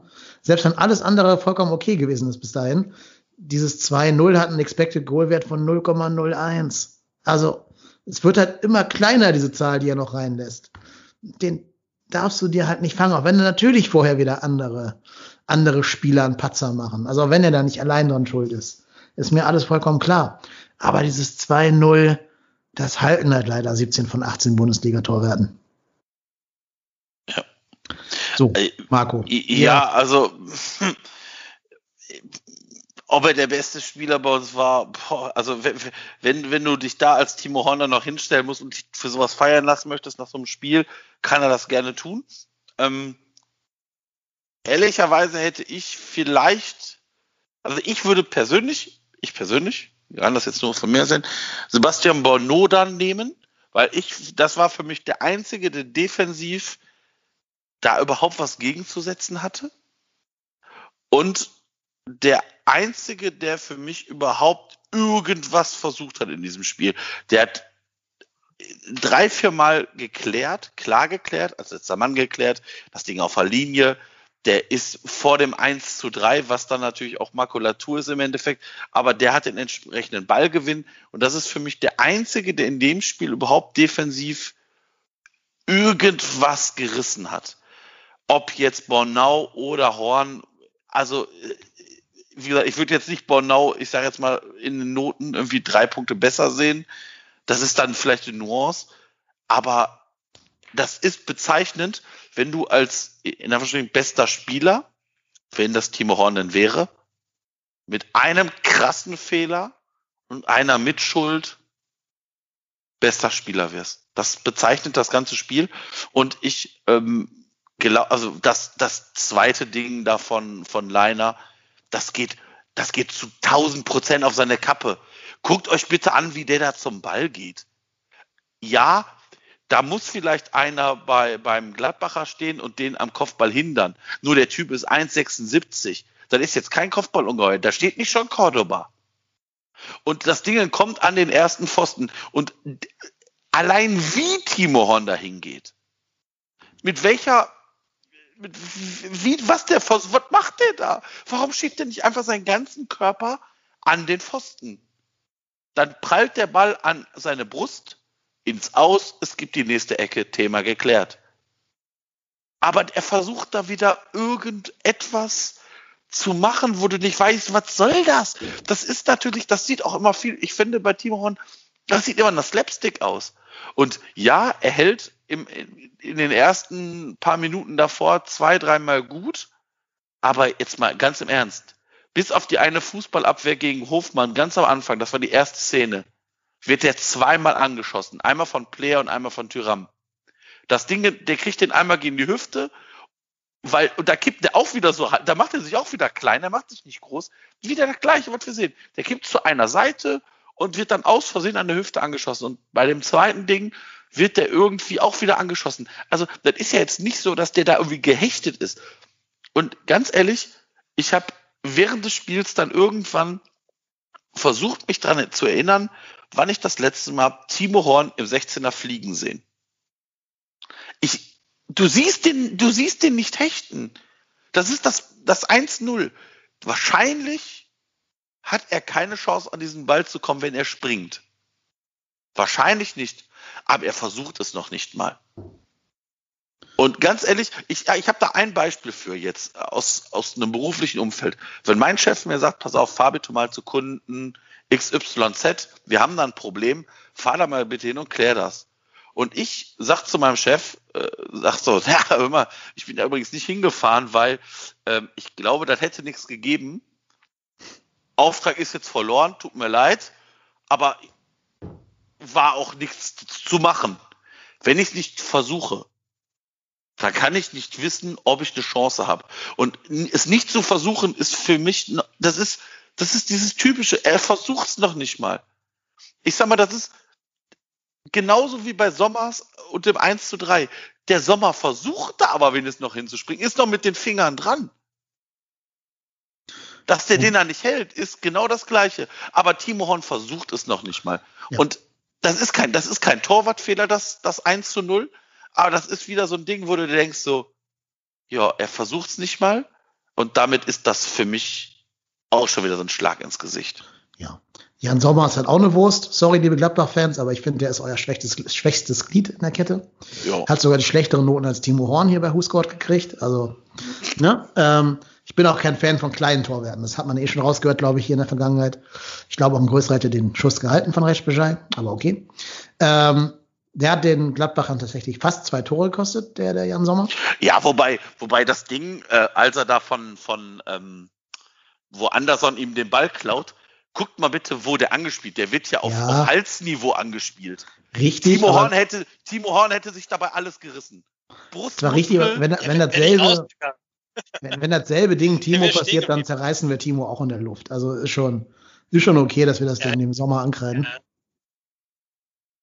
Ähm, ja, also ach, er ist ein Gladbacher, der ist immer schuld. Das, ja, na, ja aber also nee, ja, ich gebe dir völlig recht, aber das ist, ich meine, das ist natürlich auch bezeichnend, dass das Ding von Anderson da nicht reingeht, wobei ja. der da eigentlich auch alles, ich sag mal, fast richtig macht. Also ich meine, das ist, das ist wirklich bezeichnend, ne? Ja, ich meine, der Sommer muss halt einfach nur weggehen, ne? Ball nicht angeben, dann gibt's halt Ecke für ja, uns. Ja, ja, ja, ja. Ja, aber ist auch wurscht, darauf wollte ich gar nicht hinaus. Ich wollte eigentlich sagen, dass das Bittere halt ist, das Spiel war ja eindeutig. Und ich bin auch sicher, wenn wir da irgendwie rangekommen wären und Anderson das Tor gemacht hätte, hätte äh, Gladbach einfach noch einen Gang höher schalten ja, können. Ja, natürlich. Und das, dann hätten die da auch noch ein, zwei ja. Tore geschossen. Aber ne, durch diesen Fehler hast du auch der Mannschaft schon wieder jede Form genommen, überhaupt nochmal Momentum zu erzeugen durch dieses frühe 2-0. Mhm. Ne, weil es ist ja auch klar, dass diese Mannschaft eh ein sehr, sehr fragiles Selbstbewusstsein hat, ein sehr fragiles Gebilde ist in sich.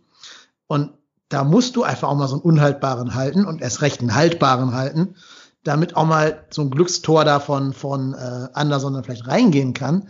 Das hat man doch gegen, gegen Hoffenheim gesehen, was so ein Tor aus dem Nichts nochmal bewirken kann für die ja. Mannschaft. Na, also, ja, aber wenn du direkt 2-0 hinten liegst nach wenig Zeit, nach wenig, ähm, wenig Spieldauer, dann hast du halt es sehr, sehr schwer. Und dann passiert ja das, was sowieso auch immer passiert. Da kann Timo jetzt nichts für. Aber dass dann irgendwie direkt nach Wiederanpfiff irgendwer da vorne wieder ein Tor verschuldet, da hinten. Mhm. Ja. Das ist, das kennen wir leider schon, dieses Spiel. Wir können gleich nur drauf schauen, ob das ein Elfmeter war oder nicht. Aber sind wir denn mit, mit Timo soweit durch oder habt ihr noch was zum Horn der Woche beizutragen? Ja, also ich, ich, ich würde, wie gesagt, ich würde gerne mal wissen, was Timo Horn mit diesem Torwarttrainer die ganze Woche macht. Also das ist jetzt nicht auf Timo Horn gemünzt, sondern ich wüsste gerne mal, was, was die im Torwarttraining machen. Fuß Was? abhelfen. Das mache ich jetzt ganz ohne Witz. Timo Horn, seit Andi Menger Torwarttrainer ist, fängt Timo Horn an, mit den Füßen abzuwehren.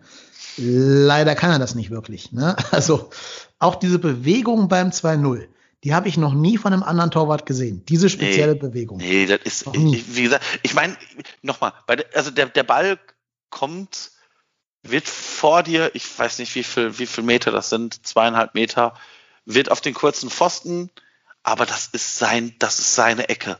Klar. Und, und er, wie gesagt, allein wie der dahin, was macht er da mit dem Fuß? Du hast mit dem Fuß dann nur eine, du hast da mit dem Fuß, ich sage jetzt mal vorsichtig, vielleicht einen Umkreis von 30 Zentimeter, den du abwehren kannst. Aber der Ball kommt ja nicht auf den Boden. Du hast ja mit dem Fuß nur am Boden eine Chance, den Ball abzuwehren. Und das ist, es ist einfach, es ist einfach schlecht. Es ist einfach nur schlecht verteilt. Es ist einfach nur auch ein schlechtes Torhüterspiel. Ja. Ich meine, der Fairness halber müssen wir sagen, dass Jannis Horn bei dem Tor auch sehr, sehr schlecht aussieht. Wie schon bei einigen äh, Toren jetzt. Ne? Also viele unserer Gegentore waren Horn-Co-Produktionen. Ähm, muss man leider auch erwähnen. Also vielleicht wird es da auch mal langsam Zeit, doch mal wieder dem Noah eine Chance zu geben. Mhm. Nee, aber ich finde auch, wir sollten diese Personalie an die Menge auch mal Na klar. reflektieren. Ne? Also, das Es wird halt seit, also der Negativtrend kann man schon relativ stark mit dem Moment 2018 in Verbindung bringen, wo Bade durch Menger ersetzt wurde. Und Mhm. ich weiß auch nicht so ganz genau, was Andi Menger zum Torwart-Trainer-Dasein befähigt. Also weder seine eigene Vita als Torwart, die brauchst du auch nicht. Du kannst ein geiler Trainer sein, ohne jemals äh, Profiniveau gehabt zu haben. Siehe Jürgen Klopp oder Thomas Tuchel oder so, als jeweils auf einer anderen Position natürlich. Aber der hat ja auch als Torwarttrainer keine Meriten vorzuweisen. Der war damals in Stuttgart Trainer von Ulreich, in der Phase, wo Ulreich auch so mega gewackelt hat. Also Mhm. fast vergleichbar mit Timo jetzt von fehlender mentaler Stab äh, Stabilität her. Ähm, ja, also da zeichnen sich schon Muster ab. Und ja, ich tue mich schwer, jetzt nichts zu sagen, was so in Richtung Bodyshaming gehen könnte. Nur ich finde, ja, ich, ich fürchte, alles, was ich jetzt sage, wird justiziabel. Aber ich finde, man muss auch ein bisschen als positives Vorbild vorangehen mit der eigenen Lebensführung, so als Trainer, als, als Torwarttrainer. Oder generell als Trainer, egal in welchem Bereich. Ja, ja, ich, ich, ich weiß nicht, wo ich es letztes Mal gelesen habe, aber ähm, ich glaube ja auch, also Mengers Vertrag läuft ja nach dieser Saison aus Ja. und ich meine irgendwo gelesen zu haben, dass der Vertrag nicht verlängert wird. Ja, hast du mir auch Und- geschrieben. Ne? Finde ich Also auch, ich finde auch gut, dass da langsam mal ausgemistet wird. Ne? Also Ja. ausmisten jetzt als äh, Metapher. Ne, Tobi. Kaufmann, ne, ich wollte es gerade nicht sagen. äh, danke. Das, das war ein Wortbeitrag von Ruhrpott Hennes. Bitte alle Beschwerden an ihn. Nö, nö, nö. Kann sich gerne jeder bei mir, bei mir melden, der da was auszusetzen hat. Kann gerne hier hinkommen. Klären wir im 1 gegen 1. 56301 Hattingen. Irgendeine, irgendeine Zahl gesagt. Ja, genau. Ähm, nee, aber ähm, Tobi Kaufmann wurde gegangen. Äh, Dennis Meuthen vor der Saison, der Athletiktrainer, wurde gegangen. Also du hast jetzt im, im Staff schon eine ganze Menge ausgetauscht. Das finde ich nicht verkehrt, weil in deren Bereichen, in deren jeweiligen Kompetenzbereichen eine ganze Menge schiefgelaufen ist. Jeweils schon seit Jahren, also gerade im Fitnessbereich. Und insofern, ähm, ja, gut und sinnvoll. Jetzt noch einen guten Torwarttrainer könnte dann vielleicht helfen, Timo Horn langfristig wieder auf Spur zu kriegen. Kurzfristig musst du mit Timo und Menga da jetzt durch. Ich bin immer noch kein Zieler-Fan, sage ich auch ganz ehrlich. Deswegen wollen wir auch gar nicht groß diskutieren, ob der reinkommt, weil der kommt halt nicht rein. Also, das ist eine Papierdiskussion. Das ist so wie zu diskutieren, ob Gistol gegangen wird oder nicht, wird er jetzt auch noch nicht. Aber ähm, ja, ich finde halt schade, auch für Timo selber, dass der es nicht schafft, aus den ersten guten Paraden für sich so viel Selbstbewusstsein zu ziehen, mal ein Spiel fehlerfrei über die Bühne zu kriegen und dann einfach die Dinger zu halten, die haltbar sind. Ja, und natürlich hinterher sein Auftritt dann zu sagen, ich kann ja nicht jeden Ball halten. Das ist natürlich äußerst unglücklich, wenn du der schlechteste Keeper der Liga bist nach Noten, ja, das zu sagen. Aber, aber das, ist, das ist natürlich was, was der, also was der Verein sich da ein bisschen auch einfach selbst erzogen hat, ne, über die letzten ja, Jahre. Also, genau, wie gesagt, Kessler, Kessler war wahrscheinlich enorm wichtig für, für das Klima und so, ne? Aber bei einem jungen Torwart immer jemanden in der Hinterhand zu haben, der ihm quasi die Schulter auf die Schulter klopft und sagt, ah, alles gut. Also ich mache hier keinen Druck. Ich fühle mich hier wohl. Ich liebe das hier alles und ich halte dich ja auch noch zehn Jahre aus. Sei du mal im Tor, wenn du dich mal verletzt. Für ein, für ein Spiel bin ich da. Und ähm, ja, und dann auch die Aussagen einfach, die du, die du dann zum Beispiel auch von Markus Gisto jetzt gehört hast vor dem Spiel, dass quasi keine Torwartdiskussion besteht. Du musst ja mindestens, also gibt auch, auch nicht wieder, dass da eine kritische Auseinandersetzung mit erfolgt. Und das, das kann ich halt einfach nicht verstehen. Dann, dann verpflichte halt auch Ron Robert Zieler nicht. Ich bin jetzt auch nicht der größte Zieler-Fan, auf jeden Fall nicht zum jetzigen Zeitpunkt so.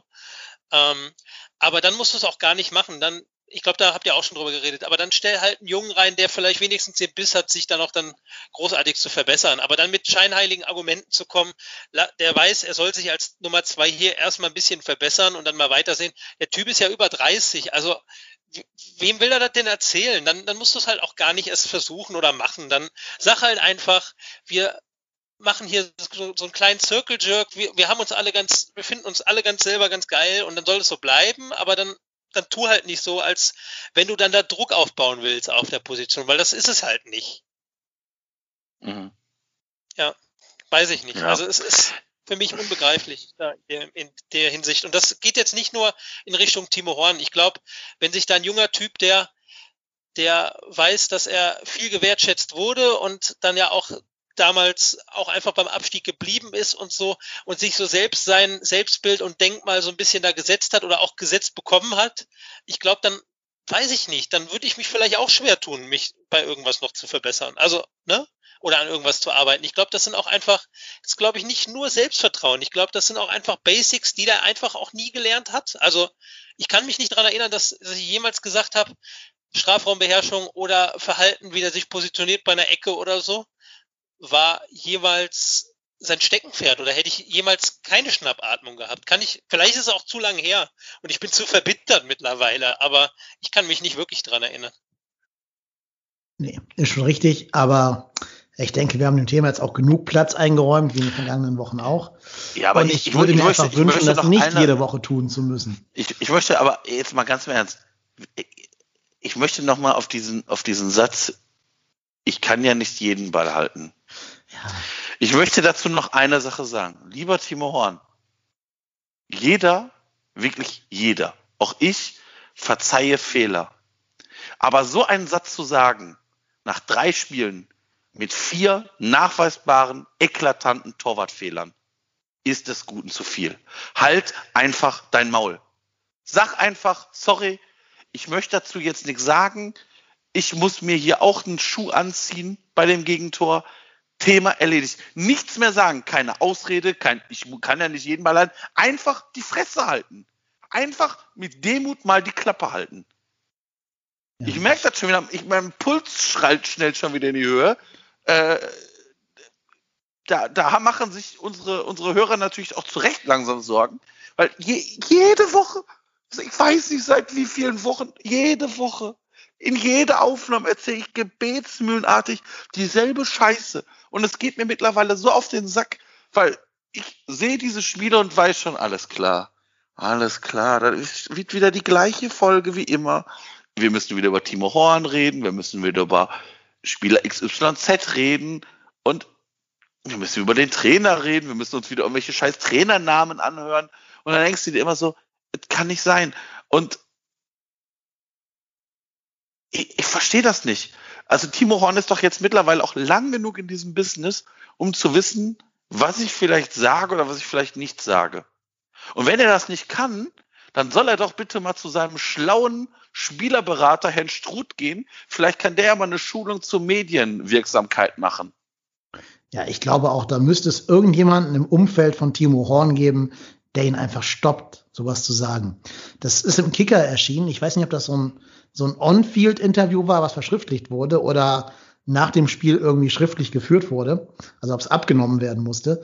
Wenn letzteres der Fall ist, dann muss doch irgendwer im Hause Horn sagen, Timo, lass es, komm, sag doch einfach das nicht. Ob das die Frau von ihm ist oder ich weiß nicht, ob der verheiratet ist oder Freundin oder was, keine Ahnung. Der Vater, die Mutter. Verheiratet. Ja. ja, ich meine auch genau. Also die Frau oder Papa, Mama, Berater, wer auch immer, Bruder, Schwester, Tante, Onkel. Irgendwer muss doch da sein und sagt, Timo, komm, gib kein Interview, es ist besser. Also, aber nochmal, also der, der ist ja jetzt, also Timo Horn ist ja jetzt nicht der dümmste Spieler, den wir je im Kader gehabt haben. Also so ein bisschen, so ein bisschen Selbstreflexion erwarte ich da schon. Und ja. nochmal, er will ja auch, pass auf, Timo Horn sieht sich ja auch durchaus als Führungsspieler. Und äh, nochmal, kein Mensch erwartet von Timo Horn, dass der jeden Ball hält. Aber wenn ich so ein Ding kassiere, dann halte ich da einfach die Schnauze. Ja, das wird auch ein bisschen der Versuch sein, sich selber stark zu reden. Ja, ja, aber, sich, aber nochmal, aber das, sich selber stark zu reden. Also, also ganz ehrlich, also wenn, wenn, wenn er sich über sowas stark reden will, ja, dann ne? weiß ich nicht. Ja, doch, das ist doch, also anscheinend hat sich doch der Verein hingesetzt, Horst Hell, Timo Horn und sein Berater haben sich hingesetzt und haben sich zusammen überlegt, welchen Spin sie geben wollen. Und dann geht halt so ein Horst Held hin und sagt, der hat uns letzte Saison viele Spiele gerettet und vom ja. Bewahrt. Ähm, mhm. Und dann sagt Timo Horn, ich kann ja auch nicht jeden Ball halten. Also, das ist schon, das er, spricht schon einer Pressestrategie, glaube ich. Ja. Nur halt einer beschissenen. Ja. Wobei ich dem FC vielleicht auch zu viel Credit gebe, wenn ich glaube, dass da irgendwer eine Strategie für irgendwas hat. Ich, ich wollte gerade sagen, ich, ich weiß nicht, ob da so, ob, ob wir da so viel ob wir das, ob, ob das wirklich so viel äh, Sachen sind, wo wir, wo du sagst, okay, äh, das, das Spiel, das, das macht, das machen wir richtig. Also das sehe ich leider auch nicht so. Also ich, wie gesagt, ich sehe es einfach nicht. Ja. Also, ich meine, nochmal, dass man Timo Horn nicht dem, den Löwen zum Fraß vorwirft und dass man den schützt und dass man hinter dem steht, das kann ich alles verstehen und das ist auch alles richtig. Aber lieber Timo Horn, lieber, also das gilt auch nicht nur für Timo Horn, das gilt für jeden anderen Spieler, Trainer, Manager bei uns. Einfach mal ein bisschen selbstreflektiert und vielleicht auch mal überlegen, hm, wie kommt das denn auch draußen bei den Fans an? Ja. Weil das, das hat wenig mit Selbstreflexion zu tun. Wir machen jetzt auf den Horn der Woche den Deckel drauf und mhm. hoffen einfach, wir müssen diese Kategorie nie wieder reaktivieren, weil er nee. ab der Länderspielpause jetzt einfach jeden ja. Ball hält und, und, die Unhaltbaren rausfischt und sonst was. Mhm. Also, Deckel drauf. Wir haben, ja, noch, ein paar Themen auf der, wir ja. haben noch ein paar Themen auf der, auf der Liste. Ähm, wir haben einen Neuzugang zu vermelden gehabt zwischen der letzten Folge und heute. Von Borussia Dortmund ausgeliehen wird Marius Wolf oder wurde Marius Wolf, der jetzt auch schon gespielt hat. Was auch bezeichnend ist, wenn du gerade mal 48 Stunden oder weniger bei einer Mannschaft bist und dann sofort der erste Einwechselspieler bist. Aber ähm, Marius Wolf, interessanter Spieler, hatte eine ganz, ganz starke Saison bei Eintracht Frankfurt, ähm, wurde dann zu Dortmund transferiert, wo auch natürlich die Konkurrenz sehr groß war und er nicht ganz so zum Zuge kam. Zu Hertha weiterverliehen, wo es auch nicht so toll gelaufen ist. Und jetzt in Dortmund sind ihm halt die, die Passlacks und die Gio Reynas und so weiter davon geeilt. Aber jetzt spielt er eben beim ersten FC Köln auf Leihbasis. Und da haben wir wieder einen Fan von Eintracht Frankfurt gebeten, uns eine Einschätzung zu besagtem Herrn Wolf zu geben. Und da haben wir nicht irgendeinen Fan äh, aufgetan, sondern, ja, ich möchte sagen, einen sehr prominenten Eintracht-Fan. Ihr hört jetzt einen Einspieler von Marvin Mendel, bekannt aus dem Eintracht-Podcast und von Fußball 2000.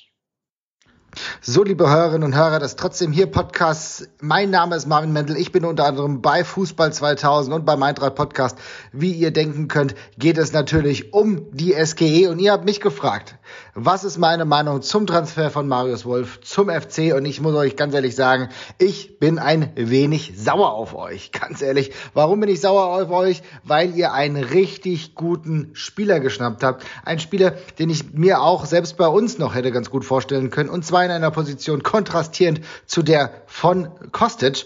Denn ganz ehrlich, der hat eine unglaubliche Schnelligkeit. Dass ihr Marius Wolf bekommen habt, ist für euer Schnelligkeitsspiel extrem richtig gut. Ihr habt mich gefragt, kann er auch auf der, Rings, Link, äh, auf der Rechtsverteidigerposition spielen? Und da muss ich sagen, das hat er bei uns nicht gemacht. Also bei uns war er hauptsächlich in anderen Gefilden unterwegs, eher tatsächlich im Mittelfeld, im rechten Mittelfeld, teilweise auch zentrales Mittelfeld oder mal offensives Mittelfeld. Aber wir haben es ja eben schon gesagt, rechts auf jeden Fall. Und die Position, die ihr jetzt ein bisschen mehr sucht, und zwar die Rechtsverteidigerposition, Position, die hat er tatsächlich beim BVB übernommen. Und ja, das kann er auch. Da hat er gar nicht so schlecht gespielt. Warum er dann später rausrotiert ist, darüber muss man sich mal Gedanken machen. Also da gab es vielleicht tatsächlich schon den einen oder anderen Mangel. Tatsächlich ist aber auch ein Spieler, der auf diesem Niveau extrem gut spielen kann. De definitiv eine Riesenverstärkung für den FC darstellt, wenn die Motivation da ist. Ich glaube, das ist das A und O. Mich hat es tatsächlich ein bisschen gewundert, dass er bei der Hertha in Ordnung war, aber nicht so richtig geil. Und dass er jetzt zum FC kommt, ist für, den, für, die, für die Kölner eine richtig gute Nummer. Ich kann mir sehr gut vorstellen, dass das sehr, sehr gut funktioniert. Also seine Schwächen sind natürlich die Motivation manchmal, also da kommt ganz, ganz klar drauf an, dass er einen Trainer braucht, der ihn richtig motiviert. Wir hatten damals äh, mit Kovac jemanden, der ihn zur Seite genommen hat, der ihm gesagt hat, okay, wir bauen auf dich, wir bauen dich auf. Man darf nicht vergessen, äh, dass er zu einer Zeit zu uns gekommen ist, bei der er selbst bei Hannover kaum gespielt hat, zwischenzeitlich in der zweiten Mannschaft war. Wir haben ihn komplett aufgebaut und dafür war jemand wie Kovac auf jeden Fall verantwortlich, haben ihn in diese Position gebracht und dann lief die ganze Sache dann auch richtig gut. Seine Stärken, habe ich eben schon gesagt, ist die Schnelligkeit. Er hat latente Schwierigkeiten mit dem Ballabschluss ähm, bzw. mit dem Torabschluss. Da könnte er noch zielkräftiger sein. Aber diese Schnelligkeit und gleichzeitig aber auch die Ballbehandlung, eine gewisse Ballsicherheit, die zeichnet definitiv aus. Man müsste noch mal in der Defensivbewegung sehen, wie sich das äh, dann ausgestaltet. Tatsächlich ist es bei uns jetzt so, dass wir sehr gute Innenverteidiger haben, die die eine oder andere Schwäche der Links- oder Rechtsverteidiger ausmerzen könnten. Und das ist halt das Problem. Da weiß ich nicht genau, ob eure Innenverteidigung so qualitativ hochwertig besetzt sind, dass ihr dann gar keine Angst haben braucht, wenn ein Marius Wolf mal einen kleinen Fehler macht. Aber die Positivseiten, die sind bei ihm auf jeden Fall weit zu überwiegen. Ich wünsche euch viel Spaß dabei. Ich wünsche euch viel Spaß mit diesem Spieler. Ich glaube, wenn ihr ihn richtig motiviert bekommt, wird es eine richtig gute Sache. Macht's gut, bis bald. Ciao, ciao. Ja, vielen Dank, Marvin, für diesen Einspieler. Wer dem Marvin auf Twitter folgen möchte, macht das bitte unter marv 2.0 oder hört den Eintracht-Podcast und guckt auf YouTube äh, Fußball 2000 gerade wenn man es mit der Eintracht hält, ist man da bestens aufgehoben. Hat aber auch für Nicht-Eintracht-Fans einen großen Unterhaltungswert. Ich höre die Podcasts auch. So, aber jetzt zurück zu Marius Wolf. Ähm, ja, was sagt er? Hat, hat, hat der Marvin euch Bock auf diesen Spieler gemacht? Ich, ich, ja, also mich hat der Transfer überrascht. Ähm, ich hätte nicht geglaubt, dass wir einen Marius Wolf bekommen können. Also dass, dass wir für solche Spiele interessant sind. Ähm,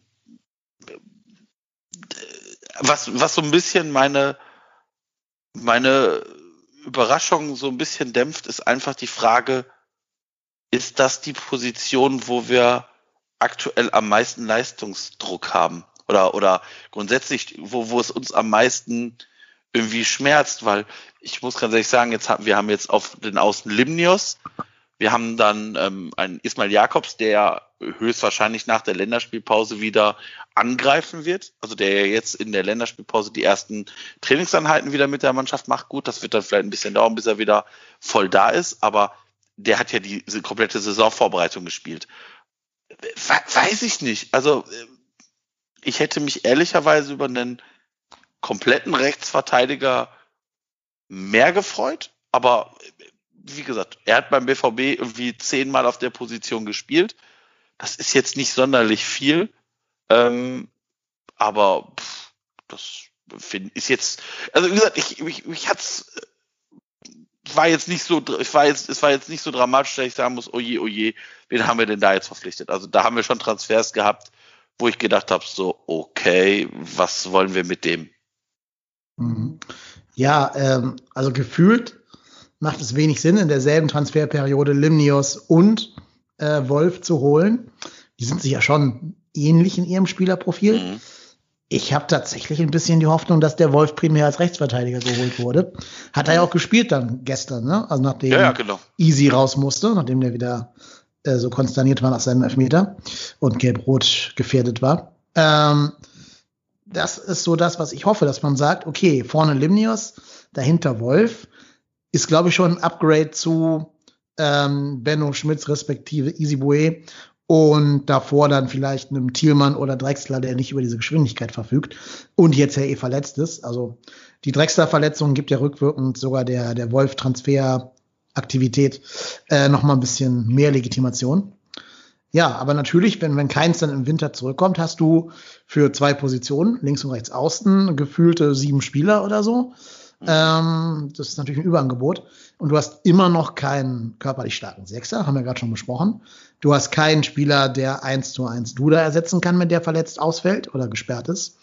Und du kannst nicht in einem Zweistürmer-System spielen, weil du keinen richtigen zweiten Stürmer hast, der nicht dasselbe Profil wie Anderson hat. Also du hast keinen, ja, höchstens halt Lemperle da irgendwie hinstellen oder, oder doch Thielmann, aber du hast halt keinen Spieler, der sich im Zweistürmer-Sturm mit, ähm, mit Anderson ergänzen würde.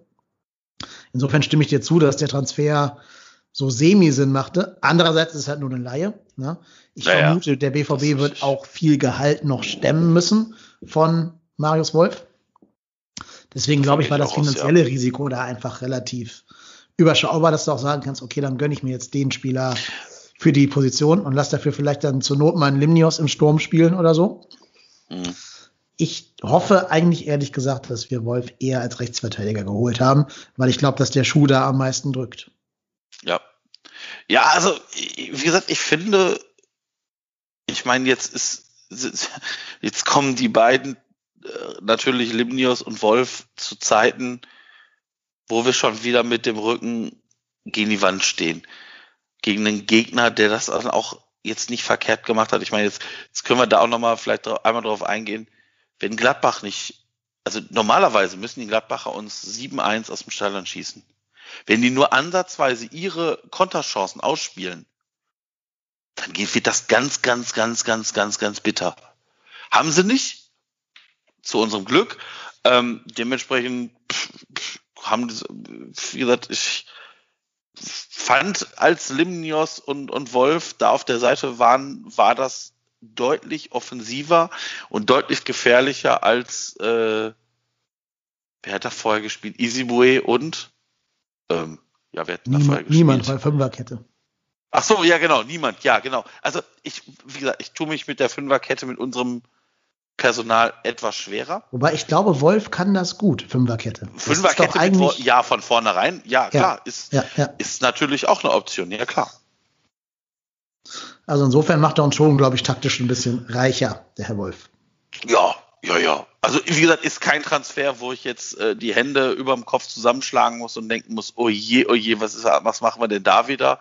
Äh, ich glaube, das muss einfach die Zeit äh, jetzt zeigen. Ich finde, nach, der ist, wie gesagt, am Mittwoch gekommen? Nee, am später. Mittwoch, ne? Ja, nee, Donnerstag? Später, ja, später. Ja, wenn nicht sogar erst Freitag, weiß ich gar nicht. Ich, ich habe das Freitag mehr. mitbekommen, ja. Ich habe es auch erst Freitag mitbekommen und hatte dann den gleichen Impuls, äh, weil ich eigentlich, äh, Wolf hatte mir was gesagt, äh, gerade weil ich hier privat auch ein bisschen mit äh, der Frankfurter Fanszene noch ein bisschen verwandelt bin. Und ähm, musste dann erst nochmal checken, ob das denn auch der gleiche ist oder ob ich mich da vertan habe und die irgendeine Plinze geholt haben mit dem gleichen Namen. Aber äh, ich glaube, die Upside ist, äh, natürlich muss, muss man gucken, ob es dann reinpasst und äh, so im System betrachtet vielleicht auch nicht wirklich die Position, die wir jetzt am dringendsten brauchen, außer halt, er spielt wirklich Rechtsverteidiger. Dann ist auf jeden Fall schon ein Brennpunkt. Ähm, ich glaube aber, die Upside ist relativ groß, oder? Bei, bei Wolf. Also so sehe ich das auf jeden Fall. Ich glaube, dass der vom Level, was er vielleicht äh, entwickeln kann, uns auf jeden Fall weiterhelfen kann. Ja, das glaube ich. Auf jeden Fall, das sehe ich auch so. Ja, ich glaube, ähm, ist übrigens am Freitag gekommen, ihr habt recht. Ähm, also ich glaube halt, dass eine Sache natürlich auch noch eine Rolle spielt, der ist Deutsch, der spricht Deutsch, der kennt die Bundesliga und hat damit höchstwahrscheinlich weniger Eingewöhnungszeit als jemand, den du jetzt sonst woher holst. Hm. Ob Find du den jetzt aus Belgien oder sonst woher holst, kann ich mir vorstellen, dass das vielleicht auch in, in der Integration natürlich schneller geht. Und vielleicht ist das halt auch ein Thema, wenn du eine Laie machst, kannst du den jetzt nicht, kannst du noch sagen, ja, pass auf, du hast jetzt ganz easy, mach mal, äh, fühl dich erstmal wohl, komm erstmal rein. Nee, die müssten jetzt verhältnismäßig schnell zünden. Und da kann ich das durchaus verstehen, ja. Finde ich überhaupt gut in der Transferphase, dass die Schlüsselspieler alles welche sind, die die Bundesliga lange schon kennen und sich da auch schon bewiesen haben. Mit Wolf, Duda, Anderson, ne? Also, dass da eben nicht da die, die Wunder Brasilianer geholt worden sind, wo keiner genau weiß, ob die sich akklimatisieren und so. Das finde ich gut. Na klar wurden nicht alle, nicht alle Problemstellen geschlossen, keine Frage. Aber ich glaube, die Probleme sind noch so groß. Ja. Der Markt gibt so wenig her, dass du da auch einfach mit den wenigen Mitteln irgendwie gucken musst, was du da zauberst. Sollten denn damit unsere Transferaktivitäten abgeschlossen sein? Ich habe jetzt heute gelesen, Horst Held ist erstmal in Urlaub gefahren. Wenn nicht Ja. komisch, 18 Stunden vor Transferschluss, aber weiß ich auch nicht, ob das stimmt. Naja, gut, aber ich, ich sage jetzt mal vorsichtig, ähm, für den Transfer muss er ja nicht final in Köln sein. Wir haben schon Transfers gehabt, da waren alle Geschäftsführer, wer auch immer, ich glaube bis auf Werle, waren alle im Trainingslager und dann ist er gekommen, der hat mit Werle den Vertrag unterzeichnet und also ich meine, mit neuen Medien und Digitalisierung ist das sicherlich auch anders möglich. Wie gesagt, ich weiß nicht, äh, ob da noch was kommt. Wobei den besten Eindruck macht das nicht. Also wäre schon besser Ja. gewesen, erst morgen um 18 Uhr aufzubrechen. Wenn es überhaupt stimmt. Das habe ich Ja. nirgendwo anders gelesen, außer in dem einen Artikel. Deswegen keine Ahnung. Ähm, ja, wir könnten nach Montag halt nur noch vertragsfreie Spieler holen. Hm. Da habe ich zufällig eine Liste hier mit Spielern, die vertragsfrei sind. Ich lese die mal ganz kurz vor. Ihr könnt nur einfach sagen, ja, nein, ob da irgendwer von denen für euch in Frage käme für uns. Ähm, Augenblick, ich suche sie gerade raus. Ihr dürft so lange noch, keine Ahnung, über Timo Horn ranten oder so. Nee, das ist, also ich glaube, das haben wir schon wieder erfolgreich ja. hinter uns. Das ist jetzt erstmal von der Seele wieder für zwei Wochen. Für, für, genau. Timo Horn hat, Timo Horn hat halt einfach nur Glück, dass äh, natürlich jetzt Länderspielpause ist und er erstmal jetzt eine Woche nichts hört von mir. Ähm, Zwei Wochen. Zwei Wochen. Oder zwei Wochen. Ja, genau. Stimmt sogar zwei Wochen. Ja. Glück gehabt. Ja. Ja, herzlichen Glückwunsch, Timo Horn. Übrigens äh, habe ich gerade nachgeguckt, äh, ähm, wir spielen, äh, der, der, der, wir, der DFB, der DFB hat äh, ein, ein Freundschaftsspiel gegen die Türkei und dann zwei äh, äh, Nation, wie heißt das? Nations League. Nations oder? League. Nations League gegen Ja. Schweiz und gegen äh, zweite haben wir schon wieder vergessen. äh, Ukraine oder sowas? Kann das Ja, sein? kann ich sein. weiß es nicht. Ja. Auf jeden Fall zwei äh, in Pflichtspiele in dieser Zeit. Naja. Schön. Herzlichen. Glückwunsch, lieber DFB.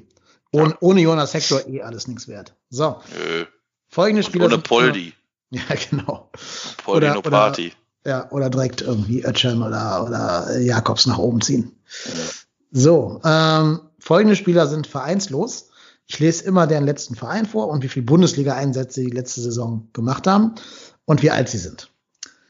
Manuel Schmiedebach, Union Berlin, 31 Jahre, fünf Einsätze für Union letztes Jahr. Äh, Position Verteidiger, ne?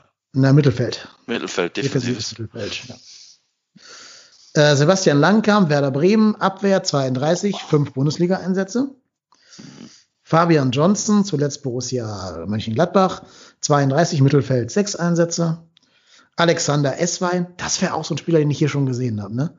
Alexander Esswein ist, wäre der typische FC-Transfer. Ich habe auch gedacht, so, Hab ich schnell gerannt. Äh, passt sogar ein bisschen in dieses Gistol-System rein. Das ist so ein typischer Transfer ja, FC. Also da muss ich halt echt sagen, wenn du statt S-Wein dann einen Wolf holst, machst du auf jeden Fall ein Upgrade gegen ja, ja, das ist, das ist richtig, ja. Ja, also Alexander Esswein, äh, zuletzt Hertha BSC, Ja. 30 Angriff, Den- 7 Einsätze. Den habe ich mir mal bei FIFA 12 gekauft. Für den FC. Ja, das war ja auch noch Ey, der ist eingeschlagen wie Bombe, ey. Ich habe Ja, nur ja. Europapokal. Ja, wahrscheinlich klar. Tempo 95 oder so bei FIFA. Ja, ja, richtig. Ja, ja, richtig. Ja, FIFA. Ja, FIFA 12 ist ja schon ein paar Tage her, ne? Ja, ja. Also, Ja. Ja, ein paar. PS3 oder, oder 2 oder was noch, ne? Ach, weiß ich nicht mehr. Ja. ja, Naja, Raphael, 35 Jahre, Mittelfeld, 8 Einsätze für Borussia Mönchengladbach. Jonathan de Guzman, Mittelfeld, 33, 8 Einsätze für Eintracht Frankfurt. Mario Götze, 28 Jahre alt, der ist echt erst 28, krass. Mittelfeld, 15 Einsätze für Borussia Dortmund. Philipp Bargfrede, 31 im Mittelfeld, 15 Einsätze für Werder Bremen. Kevin Stöger, 27 im Mittelfeld, 17 Einsätze für Borussia, äh, für Fortuna Düsseldorf. Und das war's an prominenten Spielern. was ist mit, mit Kevin Stöger? Finde ich einen sehr interessanten Mann. Habe ich ja, Ja. damals beim Managerspiel sogar in meiner Mhm. Mannschaft gehabt. Ich weiß nicht, warum, ist der er Typ keinen? Verein das? Weiß Ja. ich nicht. Es gibt keinen Grund für mich. Also ich, selbst, selbst hier, Max vom Rasenfunk versteht es nicht und der ist näher dran als ich an solchen, solchen Themen. ja, Ähm, vielleicht, weil er zu verletzungsanfällig ist, 17 Spiele nur gemacht. War verletzt, ne? Ja, Ja. war ja, verletzt. war viel verletzt, ja. Ähm, ich muss ganz ehrlich sagen, ich glaube, Kevin Stöger ist so ein Spieler, ähm, der wird in die Bundesliga wechseln und ich glaube, der wird so nach Bremen oder so gehen. Weil Bremen wird sich ja eventuell noch von äh, von Klaassen und äh, von Rastic, Rastic, äh, gut, dass der weg ist, ich kann den nicht aussprechen. Rashica. Rastic, genau, richtig trennen. Ähm, und dann könnte ich mir vorstellen, dass da so ein Kevin Stöger zu so, weiß ich nicht, Werder Bremen oder so wechselt. Ähm, aber wer, ja, äh, sehe ich auch, wäre einer, äh, den könnte ich mir durchaus hier vorstellen. Aber wie gesagt, das stimmt mit der Verletzungsanfälligkeit. Da ist wirklich was Wahres dran. Der war in den letzten Jahren immer sehr viel und dann auch, auch glaube ich, auch immer relativ lange verletzt. Also, ja, das ist dann natürlich die Frage. Aber wie gesagt, wenn der länger da auf dem Transfer, also auf dem, auf der, äh, auf der Arbeitslosenseite ist, dann könnte ich mir vorstellen, dass da wahrscheinlich der eine oder andere Verein doch dann irgendwann zugreifen wird. Mhm. Jetzt schade, dass Raphael schon so alt ist und beim falschen Verein gespielt hat. Ja, nee, aber, aber jetzt, aber pass auf, aber so Spiele helfen dir nicht weiter. Das ist ja Claudio Pizarro in, in, Ja, ja, in, in äh, äh, also in bisschen jünger, aber, aber halt auch nicht mehr. Ich sag mal so, dass der, der hat ja auch in Gladbach nicht mehr gespielt und das hat auch Gründe. Klar. Und, nee, also bitte nicht. Also Klar. Schmiede, auch Schmiedebach, Nein, die will der, ich nicht hilft dich nicht weiter. Also, Nein, natürlich ne? Wen ich als Spielertypen gerne hier hätte, wenn er nicht so oft verletzt wäre und jünger wäre, äh, Philipp Bargfriede. Jetzt nicht den Ja. aktuellen Bargfriede, den Bargfriede von vor zwei Jahren. Das wäre aber exakt der Spielertyp, der uns fehlt im Kader als tiefer Sechser. Hm. Ja, ja. Aber, Aber mich, aber mich verwundert auch, dass Mario Götze noch nichts hat. ja, ich, ich glaube, der wird auch viel abgelehnt haben. Der war bestimmt Ich von so Hertha und so angefragt und sagt dann, nee, nee. Aber hat, aber war das nicht mal so, dass der mit Hertha irgendwie sich schon einig war letztes Jahr? das hat, glaube ich, nur Hertha gerne von geträumt. Weiß Ach ich nicht. so. Okay. Weiß ich nicht. Keine Ahnung. Ja. Ja, aber das ist, ähm, naja, es gibt ja zumindest, es, oder gibt oder gab hier immer zumindest zwei äh, Gerüchte, äh, die um den FC nochmal waberten. Ähm, einmal ist es Sebastian Korschia, ein, ein 29 Jahre, 29 Jahre alter Franzose, ähm, zuletzt von FC Sevilla an Espanyol Barcelona ausgeliehen, Rechtsverteidiger.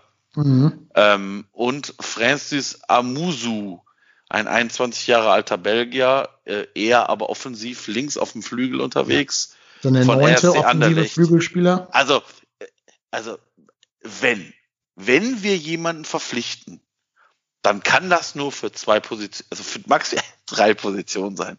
Entweder wir verpflichten noch einen Torhüter oder wir verpflichten noch einen Abwehrspieler, also einen für die rechte oder linke Seite, wobei ich da rechts mehr Not sehe.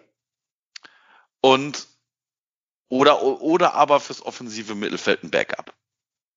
Wobei ich da halt auch nicht, also Rex Bitschei kann offensives Mittelfeld ja auch spielen. Und auch ein Dominik Drexler kann das spielen. Also Ja, da sehe ich die Not jetzt auch, oder Sali Özcan, da sehe ich die Not jetzt natürlich nicht so extrem. Natürlich hast du keinen 1 zu 1 Duda-Ersatz, aber nochmal, wir sind der klamme erste FC Köln. Da hört, ich, ich höre schon wieder auch Ostheld und Alex Werle weinen. Ähm, da wirst du kein Eins, wir sind jetzt nicht Borussia Mönchengladbach, Dortmund, Bayern oder sonst was, die die adäquaten Ersatz eins zu eins auf der Bank haben. Und ähm, das ist bei, ich sage jetzt mal vorsichtig, zwei Dritteln der Bundesliga so, dass die das nicht haben. Und da sind wir halt auch, da gehören wir auch zu. Und da musst du dann vielleicht mal ein bisschen, ein bisschen, ein bisschen was umstellen, ein bisschen vielleicht mal eine andere Formation wählen. Und vielleicht müssen diese Spieler auch einfach mal ein bisschen auch aus ihrer Komfortzone. Ich habe auch das Gefühl, beim ersten FC Köln spielen die Spieler immer nur so, ja, das, ich kann aber nur auf der Position meine volle Leistung abrufen.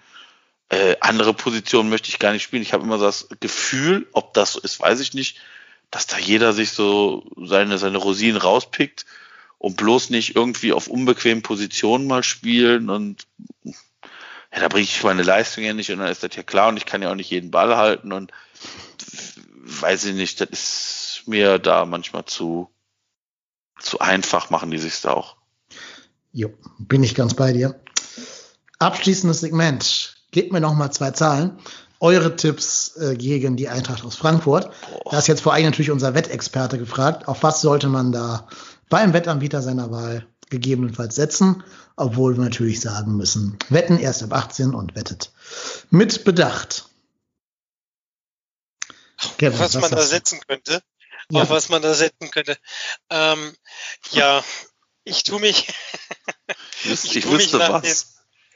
Gegentor, erst, Gegentor erster FC Köln, ja, ist doch sowas von. Ja, gut. Ja, überhaupt da, da über Untertore, ne, oder? Da wirst du, ja, wahrscheinlich. Also ich würde auch eher äh, auf, auf, auf Torwetten da gehen. Also auf beide Treffen oder auf, äh, auf eine gewisse Anzahl über Untertore. Äh, ja. Beide Treffen, glaube ich, äh, da sehr, sehr wahrscheinlich eher, dass das da eher nicht auf einer Seite ohne Tore ausgeht. Auf unserer Seite eh nicht, also im Gegensatz. ne? Ja. Und, äh, Was, Dost wird schon zwei reinmurmeln. Ähm, irgendwie so. Und ich glaube, ähm, das wäre vielleicht dann die gängige Variante. Äh, muss man immer gucken, wie lukrativ das dann ist. Ne? Äh, Einzelwetten dann wahrscheinlich eher nix mit so einer 1, weiß ich nicht, 1,50er Quote oder was das dann sein wird. Ähm, genau. Aber ja, ich bin auch jetzt skeptischer. Ich habe mich da ein bisschen euch äh, angeschlossen, was auf Siege des FCs angeht. Äh, ja, keine Ahnung.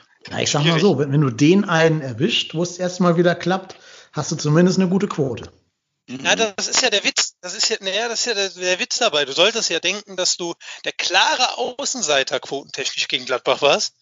Waren Warst du ne? eigentlich gar nicht. Nee, Warst du nicht. Ja, also 210 zu 280 finde ich schon eine Fast First. Also, also wirklich. Die, die, haben Gladbach eine Quote von 1,9 gegeben, was ich gewettet habe. Und das war geschenktes ja. Geld. Das, das, war geschenkt. Ja. Habe ich mitgenommen. Ja. Ich, ich, bin dumm, ja. nicht auf Handicap gegangen zu sein. Aber ähm, 1,9 ist fast ein Double Up. Ja, ja. Ist fast ein Double Up. Also das habe ich gern mitgenommen. Ja, also das kriege ich, das kriege ich, äh, das kriege ich leider immer noch äh, herzenstechnisch nicht hin, das kann ich einfach nicht. Dann sitze ich da und bin zwiegespalten, wenn ich da davor sitze. Ja, da habe ich, hab ich null Skrupel. Das ist schön. gibt's, gibt's denn, gibt's denn Wetten, wo man darauf wetten kann, ob der, ob der Verein einen, einen Elfmeter bekommt, äh, gegen sich bekommt? nee, du kannst Die Wahrscheinlichkeit sagen, ist kannst ja du, gibt es einen Elfmeter? Groß. Ja, es gibt, ja, gibt, gibt also, es einen Elfmeter und die sind ganz gut be, be, bewertet. Äh, die sind, glaube ich, im 3 bis 5er Bereich. Ja, äh, da, da ja. kann man doch beim, als, also wenn Easybue oder Chichos dabei sind, ich, ich, ich möchte gar nicht wissen, wie viel beide schon an Elfmeter verursacht haben. Also bei Easybue ist es bestimmt schon der vierte. Und bei Chichos werden es auch irgendwas um die vier sein. Ja. Mindestens. Natürlich ja, hundertprozentig. Wir haben jetzt gar nicht besprochen. Beispiel, ja. Wir haben gar nicht besprochen, ob das ein Elver war oder nicht. Sollen wir es ganz, ganz schnell machen? Ja, ja war einer. Aber ja, aber, Zeit, Zeit aber pass auf, aber pass mal auf. Zeit aber ey, jetzt mal im Ernst, ne? Das, ja, er trifft den. Aber jetzt mal ehrlich. Tyram fällt und schreit, als ob Easybue dem mit, An mit Ansatz, mit Anlauf hinten in die Wade springt. Der trifft den unten am Fuß und noch nicht mal so, dass du sagst, der trifft dem äh, irgendwie auf Patellasehne, auf, auf Achillessehne oder sonst wo. Der tut so, als ob der vom Baum gefällt wird und dann pfeift, der guckt zum Schiedsrichter, springt auf. Ich könnte ausrasten bei sowas. Das ist, das könnte auch jeder Spieler vom ersten FC Köln sein. Aber das ist ein Ding, wo ich denke, so, Junge, ich finde, das ist, das ist mir sowieso in den letzten Wochen oder Monaten, gerade während der, der Corona-Zeit aufgefallen, weil wahrscheinlich weniger Leute im Stadion, gleich weniger Atmosphäre, gleich du hörst mehr. Und du hörst einfach, wenn du, wenn, weiß ich nicht, du hast, du hast ähnliche Zweikämpfe im 16a, da wird nicht rumgeschrien, da gibt es dann auch keinen Elfmeter. Also für mich ist das ganz oft so, dass, dass du da teilweise Dinge hast, wo du denkst, so, ja, äh, kann man vielleicht pfeifen, ja, aber da wird halt nicht rumgebrüllt wie, weiß ich nicht was. Also ich finde sowieso, da, da, da hast du, in diesem Spiel hast du auch einfach wieder gesehen, dass Gladbach einfach auch abgezockter in vielen Dingen ist. Mhm. Ich weiß nicht, äh, das ist eigentlich auch nichts Dramatisches. Es gab irgendwann einen Zweikampf, wo Stindl im Zweikampf echt den Ellbogen ausfährt und der FC-Spieler einfach so tut, als ob, ja, ich spiele ja weiter, ja. Die Gladbacher oder hier auch die Hoffenheimer, die hätten sich dreimal über den Platz gerollt bei so Dingern. Oder mhm. auch das Dingen, ähm, als, als Rex Bitschei in Sommer reinrutscht. Das ist eine gelbe Karte. Das ist auch scheiße. Aber nochmal, in der, in, der, in der Wiederholung siehst du, er rutscht rein, weil der keine andere Chance hat. Links neben ihm läuft ein Gladbacher und rechts neben ihm. Und Sommer geht in seine Richtung. Der hat keine Chance auszuweichen. Und der rutscht jetzt nicht mit dem gestreckten Bein in ihn rein. Der zieht das Bein zurück und trifft ihn auch nicht voll. Und dann läuft dieser Benzebaini, der ja auch damit Easy Bueda zwei, dreimal aneinander geraten ist und jetzt auch nicht mhm. mit der allerfährsten. Ganz, ganz sympathischer Typ. Ganz sympathisch. Also den würde ich jetzt äh, ein, ne, wie, wie bei Bang Boom Bang, dem würde ich auch gerne mal den Stollen in den Arsch treten, dass der nur noch Spaghetti scheißt. Ernsthaft. Das ist so ein, das ist so ein Spieler, der einfach mit, mit so dreckigen Dingern, die, ich sag mal, am Rande der Legalität sind und auch wirklich am Rande des Ertragbaren sind. Aber so einen haben wir nicht. Und das ist halt einfach, deshalb rege ich mich wahrscheinlich darüber auch so auf, weil, weil mich das so ärgert, dass keiner von uns so, so dann auch abgezockt da drin ist. Wir machen auch alles nur so, nur so Dulli-Fouls. Wo du denkst so, ja klar, da kann der, da bleibt dem Schiedsrichter gar nichts anderes übrig, als irgendeinem Gelb zu zeigen. Ja, das, das ist ungestüm und das ist mal wieder klassisches Lehrgeld, was er da bezahlt hat in dem Moment. Ne? Das ist ja, klar. Aber, aber das also Lehrgeld also, halt nicht. Ne? Also er lernt ja nichts. Das nee, das stimmt. Er bezahlt Jahr. hat, aber er nimmt da nichts mit für. Das ist so ja. richtig, ja. Ja, das war gegen Dortmund. Studiengebühren bezahlt und nie in der Uni aufgetaucht. Das genau. ist richtig. Ja, ja, klar. Das ist dasselbe Foul, was er schon gegen Dortmund vor einem Jahr gerissen hat. So. Ja. Und er lernt es halt irgendwie nicht. Ja. Das ist, ist bezeichnend, ja. Ja, also ich, wie gesagt, Isibohe, wie gesagt, ich würde es mir für den Typen mir auch echt wünschen, dass der mal seine Leistung kontinuierlich abruft, aber ich glaube halt leider, das wird nichts in der Bundesliga. Nee, ich glaube auch. Also entscheidend hast du in Holland für alles ein bisschen mehr Zeit und Platz für so ja. deine Aktionen. Ja. Und dann ist er vielleicht ganz gut. Aber ja, wir mögen ihn alle als Typen. Ne? Ist, glaube ich, ein total witziger, spaßiger Geselle so, mit dem man gerne abhängen würde. Aber als Rechtsverteidiger bei einem Bundesligisten, gerade bei einem, wo die anderen dir auch keine Sicherheit ja. geben und die anderen deine genau. Fehler auch nicht ausbügeln, ja, da ist er, glaube ich, der falsche Mann am falschen Ort. Ja, ich ähm, weiß nicht, wie lange der noch Vertrag bei uns hat. Ähm, Länger. Ich gehe davon aus, ein Armin Fee, Vierjahresvertrag. Ähm, Oh, ich, ich, ich sage jetzt nichts über Armin Fee im Doppelpass. Der ich, oh, der wollte ich, grad, ich wollte oh. diese Brücke jetzt extra schlagen. Ja, danke für gar nichts. Danke ähm, für meinen Druck, Marco. Ich finde das interessant. Ach, das war ja super. War ja Lass uns da bitte einmal, wir müssen Na, da ja, wir müssen ja nicht, wir müssen da ja nur kurz einmal drüber sprechen. Darf ich mich schon ausklinken? Ihr macht das hier alleine. Nein, nein, nein, nein, nein, nein, nein, nein. Das ist, ihr, ihr müsst über, ihr, ihr müsst mich mit Timo Horn ja auch immer runterholen. Also, ich, ich habe nur eine Frage. Was hat Armin, Fee, also nicht was, sondern wie viel hat Armin Fee sich vor dieser Sendung reingeschraubt? Sind es sechs Flaschen oder zwölf Flaschen Wein? Ey, wie sitzt der da? So, so sehe ich aus, wenn ich drei Wochen lang auf Malle durchsaufe. Der hat es richtig gemacht. Ja, boah. Und dann, und dann erzählt er noch, schießt da noch gegen den Mitgliederrat und erzählt, äh, ja, dass der FC Köln, das liegt ja nur daran, dass der Vorstand und der Mitgliederrat und der Beirat so viel mitreden. Ja, Armin Fee, dann geh zu anderen Vereinen, wo es nicht so ist und halt deine beschissene Scheißfresse. Er hat auch eigentlich nicht wahrheitsgemäß geantwortet, ne? als er gefragt hat, warum er nur Einjahresverträge macht. Ähm, Naja. Hätte er eigentlich antworten müssen, weil es eigentlich sein kann, dass ich nach drei Monaten lieber wieder zum Italiener gehen würde und ein bisschen Pause machen würde. Ja, ja. Hat, hatte Ja, wenig damit zu tun, dass er das anderen nicht zumuten möchte, äh, ihn weiter bezahlen zu müssen oder so. Ja, vor allem, er ist ja auch nicht auf die Spitze, hier der, der, der Basti Red von 390 und, und Wettbrötchen war ja, und, und äh, Fußball 2000 war ja zu Gast ähm, im, im, im äh, Dopa und ähm, er ist ja leider auf die, ich sag mal, ich könnte mir vorstellen, dass der Axel da dem Basti eine Spitze mitgegeben hat, auf die vier Jahresverträge von irgendwelchen Kielern nicht eingegangen. Weil diese Verträge hat Armin Fee gemacht. Und Armin Fee hat das nur süffisant weggelächelt. Und allein für dieses Lächeln wäre ich gerne nach München gefahren und hätte ihm so ein Weißbierglas über den Kopf gezogen. Wer weiß, an wie viele Verträge der sich noch erinnern kann, die er in, die, in der Zeit. Wahrscheinlich nicht mehr so viele. Aber Kingsley Schindler, wer ist denn das? Nie gehört. Der mit dem Markus Film. Anfang. das war eine gute Idee von mir. Ja, ja. mhm. Ich, ich wäre gern einmal in meinem Leben so selbstzufrieden wie Armin Fee. Mir selber meiner persönlichen Verantwortung so unbewusst. Wie kann ich Ja. mich, wie kann ich mich ins Fernsehen setzen und über den Verein reden, der deshalb auf Platz, was sind wir, 15, 16 oder so der Tabelle steht, weil ich ihn selber runtergewirtschaftet habe. Aber das sieht er sagen, nicht so. Was da alles Das schlecht sieht, läuft. das sieht Ich Armin Fee nicht so. Deswegen sage ich ja, ich wäre gern einmal so selbstzufrieden Ja. wie der Typ. Aber das ist es halt zu 100 Prozent, oder? Das ist genau das, was ich meinte mit, äh, mit der, der Fisch stinkt vom Kopf her. Das sind die Ja. Spätschulden, die wir jetzt auszutragen haben, was da alles entstanden ist in der Zeit. Das Natürlich. ist, das ist es doch. Deswegen können wir auch nur so spontan, sage ich jetzt mal, auf den Transfermarkt reagieren und nehmen, was, was, was, was da ist, weil wir ja genug damit beschäftigt haben, die ganzen Karteileichen daraus zu kriegen. Ne? Ja, wo, wobei ich ähm, da natürlich auch sagen muss, da müssen sich natürlich auch Leute, die aktuell noch in diesem, diesem, dem Vorstand des ersten FC Köln angehören, gehörig an die Nase fassen. Ja, liebe Ja, ja, Grüße an. Alex Werle, ne? Genau, liebe Grüße Alex Werle.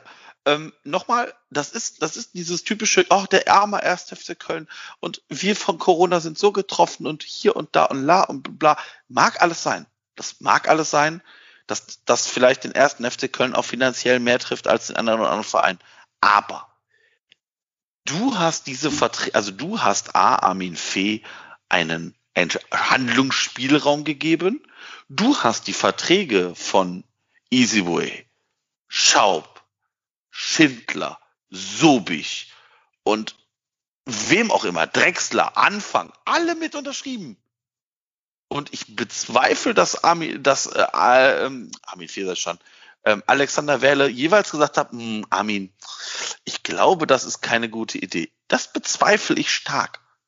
Und deshalb ist das für mich natürlich klar, Armin Fee ist ein Teil dessen, aber nicht der alleinige, an dem man es jetzt irgendwie festmachen kann. Da hat Alex Werle gehörig seine Finger drin und dann zu sagen, ja, also äh, ich weiß gar nicht, warum es dem ersten FC Köln jetzt aktuell nicht so gut geht. Wenn du das wirklich nicht weißt, dann würde ich auch weniger in den Vinotheken abhängen, sondern mir aktuell mal meine Bücher angucken, weil das ist dein Genre, das ist dein Metier, das ist dein Bereich. Du bist der Zahlenmeister, würde ich jetzt mal, also ne, also du bist derjenige, der beim ersten FC Köln zuständig ist für die Zahlen. Und wenn du dir das nicht erklären kannst, dann bist du hier falsch. Ich finde ja, der soll von mir aus 24-7 in den Vinotheken von Augsburg Kann abhängen. er- Der kann soll sich nur nicht machen. ins Fernsehen setzen und auch noch die Scheiße, die er selber am Vortag ausgeschissen hat, bewerten. Ja, Und natürlich. nicht noch hinstellen und sagen, für das Häufchen gebe ich aber nur eine 2,0 von 5. Andere Vereine haben schöner geschissen. Ja, ja, ja. Aber Möchte ich auch nochmal erwähnen, dass, dass, dass er keine Connection mehr nach Köln hat. Ne? Das hat er Au- jetzt erst außer ein, zwei Alex anklingen Ja, ja, Außer Alex genau.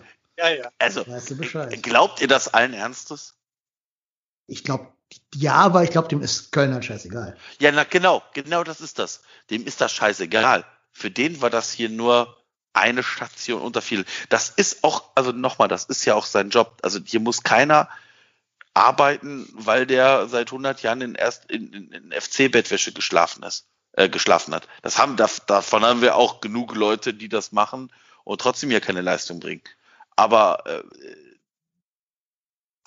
finde das alles ja, nee, das, sehr suspekt. Ja, das vollkommen richtig, ne?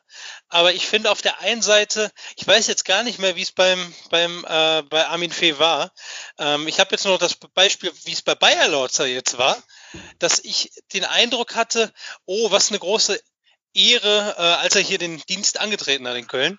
Ähm, und so ein toller Verein, hier ist immer was los und so. Und ich weiß nicht, ob er die Aussagen danach in Mainz gehört habt. Äh, ja, genau. Wo sich das dann eher so angehört hat, ist ja viel zu. Ja, dann unterschreib's halt nicht, weißt du? Also dann unterschreib halt in Mainz direkt oder in Augsburg, dann hast du da deine Ruhe. Aber ich finde, du kannst dir nicht immer nur das Positive rausnehmen, du musst halt dann auch damit leben. Das ist halt einfach so. Das wird sich auch beim FC nicht mehr ändern, ne? dass da ja, die, dass alles extrem heiß gekocht wird. Ne? Das ist, glaube ich, einfach so. Hm. Ich glaube, was man über Armin Fee wissen muss, hat man in den ersten drei Sekunden der Sendung gesehen. Da kam Armin Fee da reingewackelt auf sehr wackeligen Beinen. Und dann fragte ja. Thomas, dann hat diese, diese Band am Hintergrund irgendein Lied geklimpert, nämlich Haus am See, also Haus vom Fee. Ne? Ähm, und dann fragt Thomas Helmer den, Armin, kennst du das Lied, was da gerade gespielt ist? Und sagt Armin Fee, natürlich kenne ich das Lied, was da gerade gespielt ist. Und dann sagt Thomas Helmer, was war es denn? Sagt Armin Fee, ja, das weiß ich doch nicht. Ich kenne die Melodie, aber doch nicht den Namen. Mehr muss man über Armin Fee, glaube ich, nicht wissen. Mhm. Nee, in a ja. nutshell. Ja, Armin genau. Fee in Armin Fee in a nutshell, ja. ganz mhm. genau.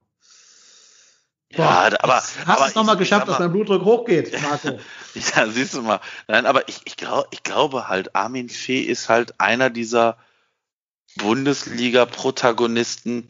Ich würde jetzt mal behaupten, dass der über seine Ex-Vereine auch ähnliche Sachen nach seinem Dasein gesagt hat. Ich glaube, also, ist der ist auf allem ist er seit 20 Jahren satt. Ja, genau. Und ich glaube halt, so ein Armin Fee glaubt halt wirklich, er ist der ultimative, geilste Typ und hat das nicht mehr nötig, so mit so Vereinen wie dem FC. Na, also allein, wie der redet, das ist halt so, denkst du dir, Junge, also, was ist mit dir?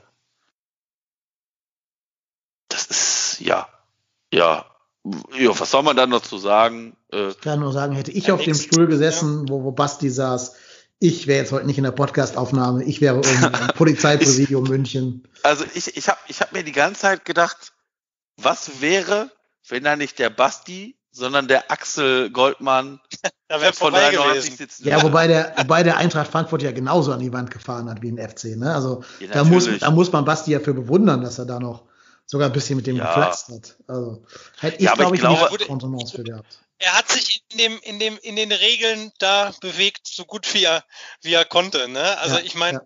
du willst ja da auch nicht nach fünf Minuten als Vollproll abgeführt werden nachher obwohl es vielleicht obwohl es vielleicht äh, völlig ich gefeuert ja. Wäre, ne?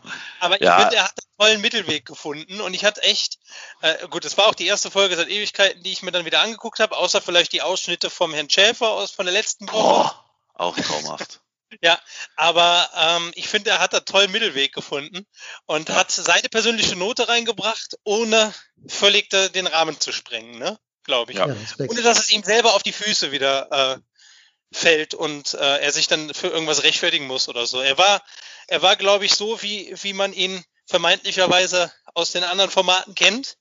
Und genau. wie ich in, in einem Zwischen, äh, Gespräch auch mal wahrgenommen habe einfach und ich glaube, der ist einfach da ein sehr straighter Typ und war einfach schön, das da einfach mal zu sehen. Also die Thomas Müller Imitation und die Reaktion von Christian Ziege darauf. Ja. Da, da war mein Sonntag gerettet, da war doch super. Ja. Ja. ja. So. ja, stimmt. Wir reden jetzt nicht darüber, dass heute auch ein Gerücht kam, nachdem Christian Ziege auf der Shortlist als Nachfolger von Markus Gistol ist. Dann kann ich meinen Blutdruck endgültig vergessen. Ich will gleich ins Bett gehen und schlafen und nicht irgendwie unter der Decke kleben vor lauter Blutdruck. Ich glaube, meine Herren, wir beenden an dieser Stelle einfach mal die Folge. Besser Nicht aber, ohne noch mit ein paar guten News hier rauszugehen, rund um den ersten FC Köln. Ich habe extra mal ein paar Dinge aufgeschrieben, die gut gelaufen sind in der abgelaufenen Woche, um auf einer High Note hier das Ding verlassen zu können. Bin ich gespannt. Erstens, ja, es kommen jetzt drei gute Nachrichten rund um den ersten FC Köln. Erstens, Sully Oetschan hat sich verlobt. Herzlichen Glückwunsch, lieber Sully. Jo. Wünschen Bin wir ich eingeladen? Kommt ja vielleicht noch. Die Hochzeit ist aber bestimmt erst. Bestimmt erst nach Corona. Also kann noch kommen. Ähm, wir sind ja auch Fans von Sully. Das sagen wir hier jede Ja. Woche. Insofern hat er ja Grund, uns einzuladen. Aber herzlichen Glückwunsch, Sully und Gattin äh, oder angehende Gattin. Ja, wir wünschen euch alles Glück der Welt. Dann haben die FC-Damen ihren Zweitligasaisonauftakt heute gegen, ähm, ich glaube, Saarbrücken. Genau, Ja. gewonnen mit 2 zu 1 und sind damit deutlich besser in ihre Saison gestartet als die Herren in der ersten Liga. Äh, auch da hoffen wir natürlich, dass der Zweitliga-Aufstieg in die erste Liga gelingt. Wenn man sich den Kader anguckt, der ist schon gut, der ist schon besser als ähm, für die zweite Liga im Damenfußball. Das heißt, da könnte man, glaube ich, tatsächlich gute Chancen haben. Einer der führenden Aufsteiger, also Aufstiegsfavoriten der Südstaffel zu sein. Das ist noch gut gelaufen. Und nicht unerwähnt bleiben soll auch der 4 zu 0 Sieg der U19 gegen Bayer Leverkusen, die sich dagegen verwehrt hatten, das Spiel zu verlegen aufgrund von Corona-Fällen ähm, in, in Reihen des ersten FC Köln, die dazu geführt haben, dass wir mit so einer Notbesetzung da antreten mussten. Nee, der FC wollte verlegen. Ja, ja, weiß ich, genau. Sag ich. Und, äh, äh, nee, Quatsch, gar nicht. Nein, Leverkusen wollte verlegen, so war's. Und der FC wollte nicht verlegen und dann, ja, sind sie mal eben hops genommen worden. Bist du da sicher, dass es nicht genau andersrum war? Ja, genau so. Der FC wollte nicht verlegen, Leverkusen wollte unbedingt verlegen und dann, ja, sind sie mal eben hops genommen worden. Genau andersrum gehört. Ist aber auch egal. Am Ja. Ende steht nur der 4 zu 0 Sieg der Jungs gegen, ähm, ja, gegen Bayer Leverkusen. Das ist natürlich immer schön und wir haben ja auch gute Erfahrungen mit Leverkusen in verschiedenen Ligen gemacht. Insofern gerne mehr davon. War ja auch DFB-Pokal, also das heißt, wir sind jetzt raus. Wir sind weiter. Sehr, sehr schön. Hat mich sehr gefreut. Dann kann man noch erwähnen, Tim Lemperle Tor für die, äh, für den Nachwuchs. Ja. Ja, John Cordoba hat für Hertha getroffen, aber das ist nicht mehr unser Problem. Trotzdem für ihn persönlich freut mich das. Ähm, jo. Und damit haben wir es zumindest geschafft, noch so ein paar positive Aspekte hier reinzubringen. Möchte noch jemand irgendwas Positives zum Abschluss ergänzen? Ich finde das gut, dass Timo Horn so selbstreflektiert ist und feststellt, dass er nicht jeden Ball halten kann.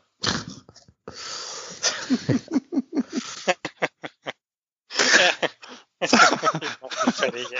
Naja. ähm, Ja, ist doch ich so.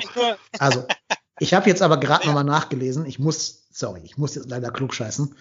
Nachdem Bayer 04 die Bitte des ersten FC Köln abgelehnt hatte, das Ah, erste okay. Duell zu verschieben, siegte die Truppe von Stefan Rutenbeek trotz personeller Engpässe mit 4 zu 0 beim Erzrivalen. Also Ja, okay. Leverkusen waren die Bösen in dem Spiel, nicht wir. Ja, das sowieso. Das sowieso. Schmutzverein. Das kann, das kann man hier mal sagen. Leverkusen, absoluter Schmutzverein. Grüße an Herrn Würz. Danke nochmal. Ja, Genau. Florian. Da. So, gut. Bevor wir jetzt hier komplett just, justiziabel werden, glaube ich, Nein, alles wir gut. das. Ja, Wir- ich wollte nur noch mal sagen, ne? Hat mir echt Spaß gemacht, Leute. Ja, wir bedanken uns Äh, auch bei dir, lieber Kevin. Wenn ihr mehr von Kevin hören wollt, hört doch mal in seinen Podcast rein, Against the Odds. Podcast rund um Sportwetten zu ganz verschiedenen Sportarten. Findet ihr zum Beispiel bei Spotify und ich denke mal überall sonst, wo es Überall eigentlich, wo es Podcasts gibt. Genau. Genau, weil sonst wo es Podcasts gibt. Ja, schön, dass du dir Zeit genommen hast. War jetzt auch nicht wenig Zeit, also zweieinhalb Stunden fast. Ähm, insofern wird das hier eine XXL-Folge, aber der erste FC Köln bietet eben auch viel Gesprächsbedarf. Ja, und ich danke mich auch bei meinem Co-Moderator, dem Marco. Vielen Dank, dass du wieder dabei gewesen bist, Marco. Ja, immer gerne. Vergiss nicht, nachher ich- die Blutmittel zu nehmen. Noch. Ich, es, es gab ja auch schon Zuschriften, die gesagt haben, ich soll mich nicht so aufregen. Ähm, ja, also ich, ich hoffe, es ist heute im Rahmen geblieben. Du hast dir Mühe gegeben.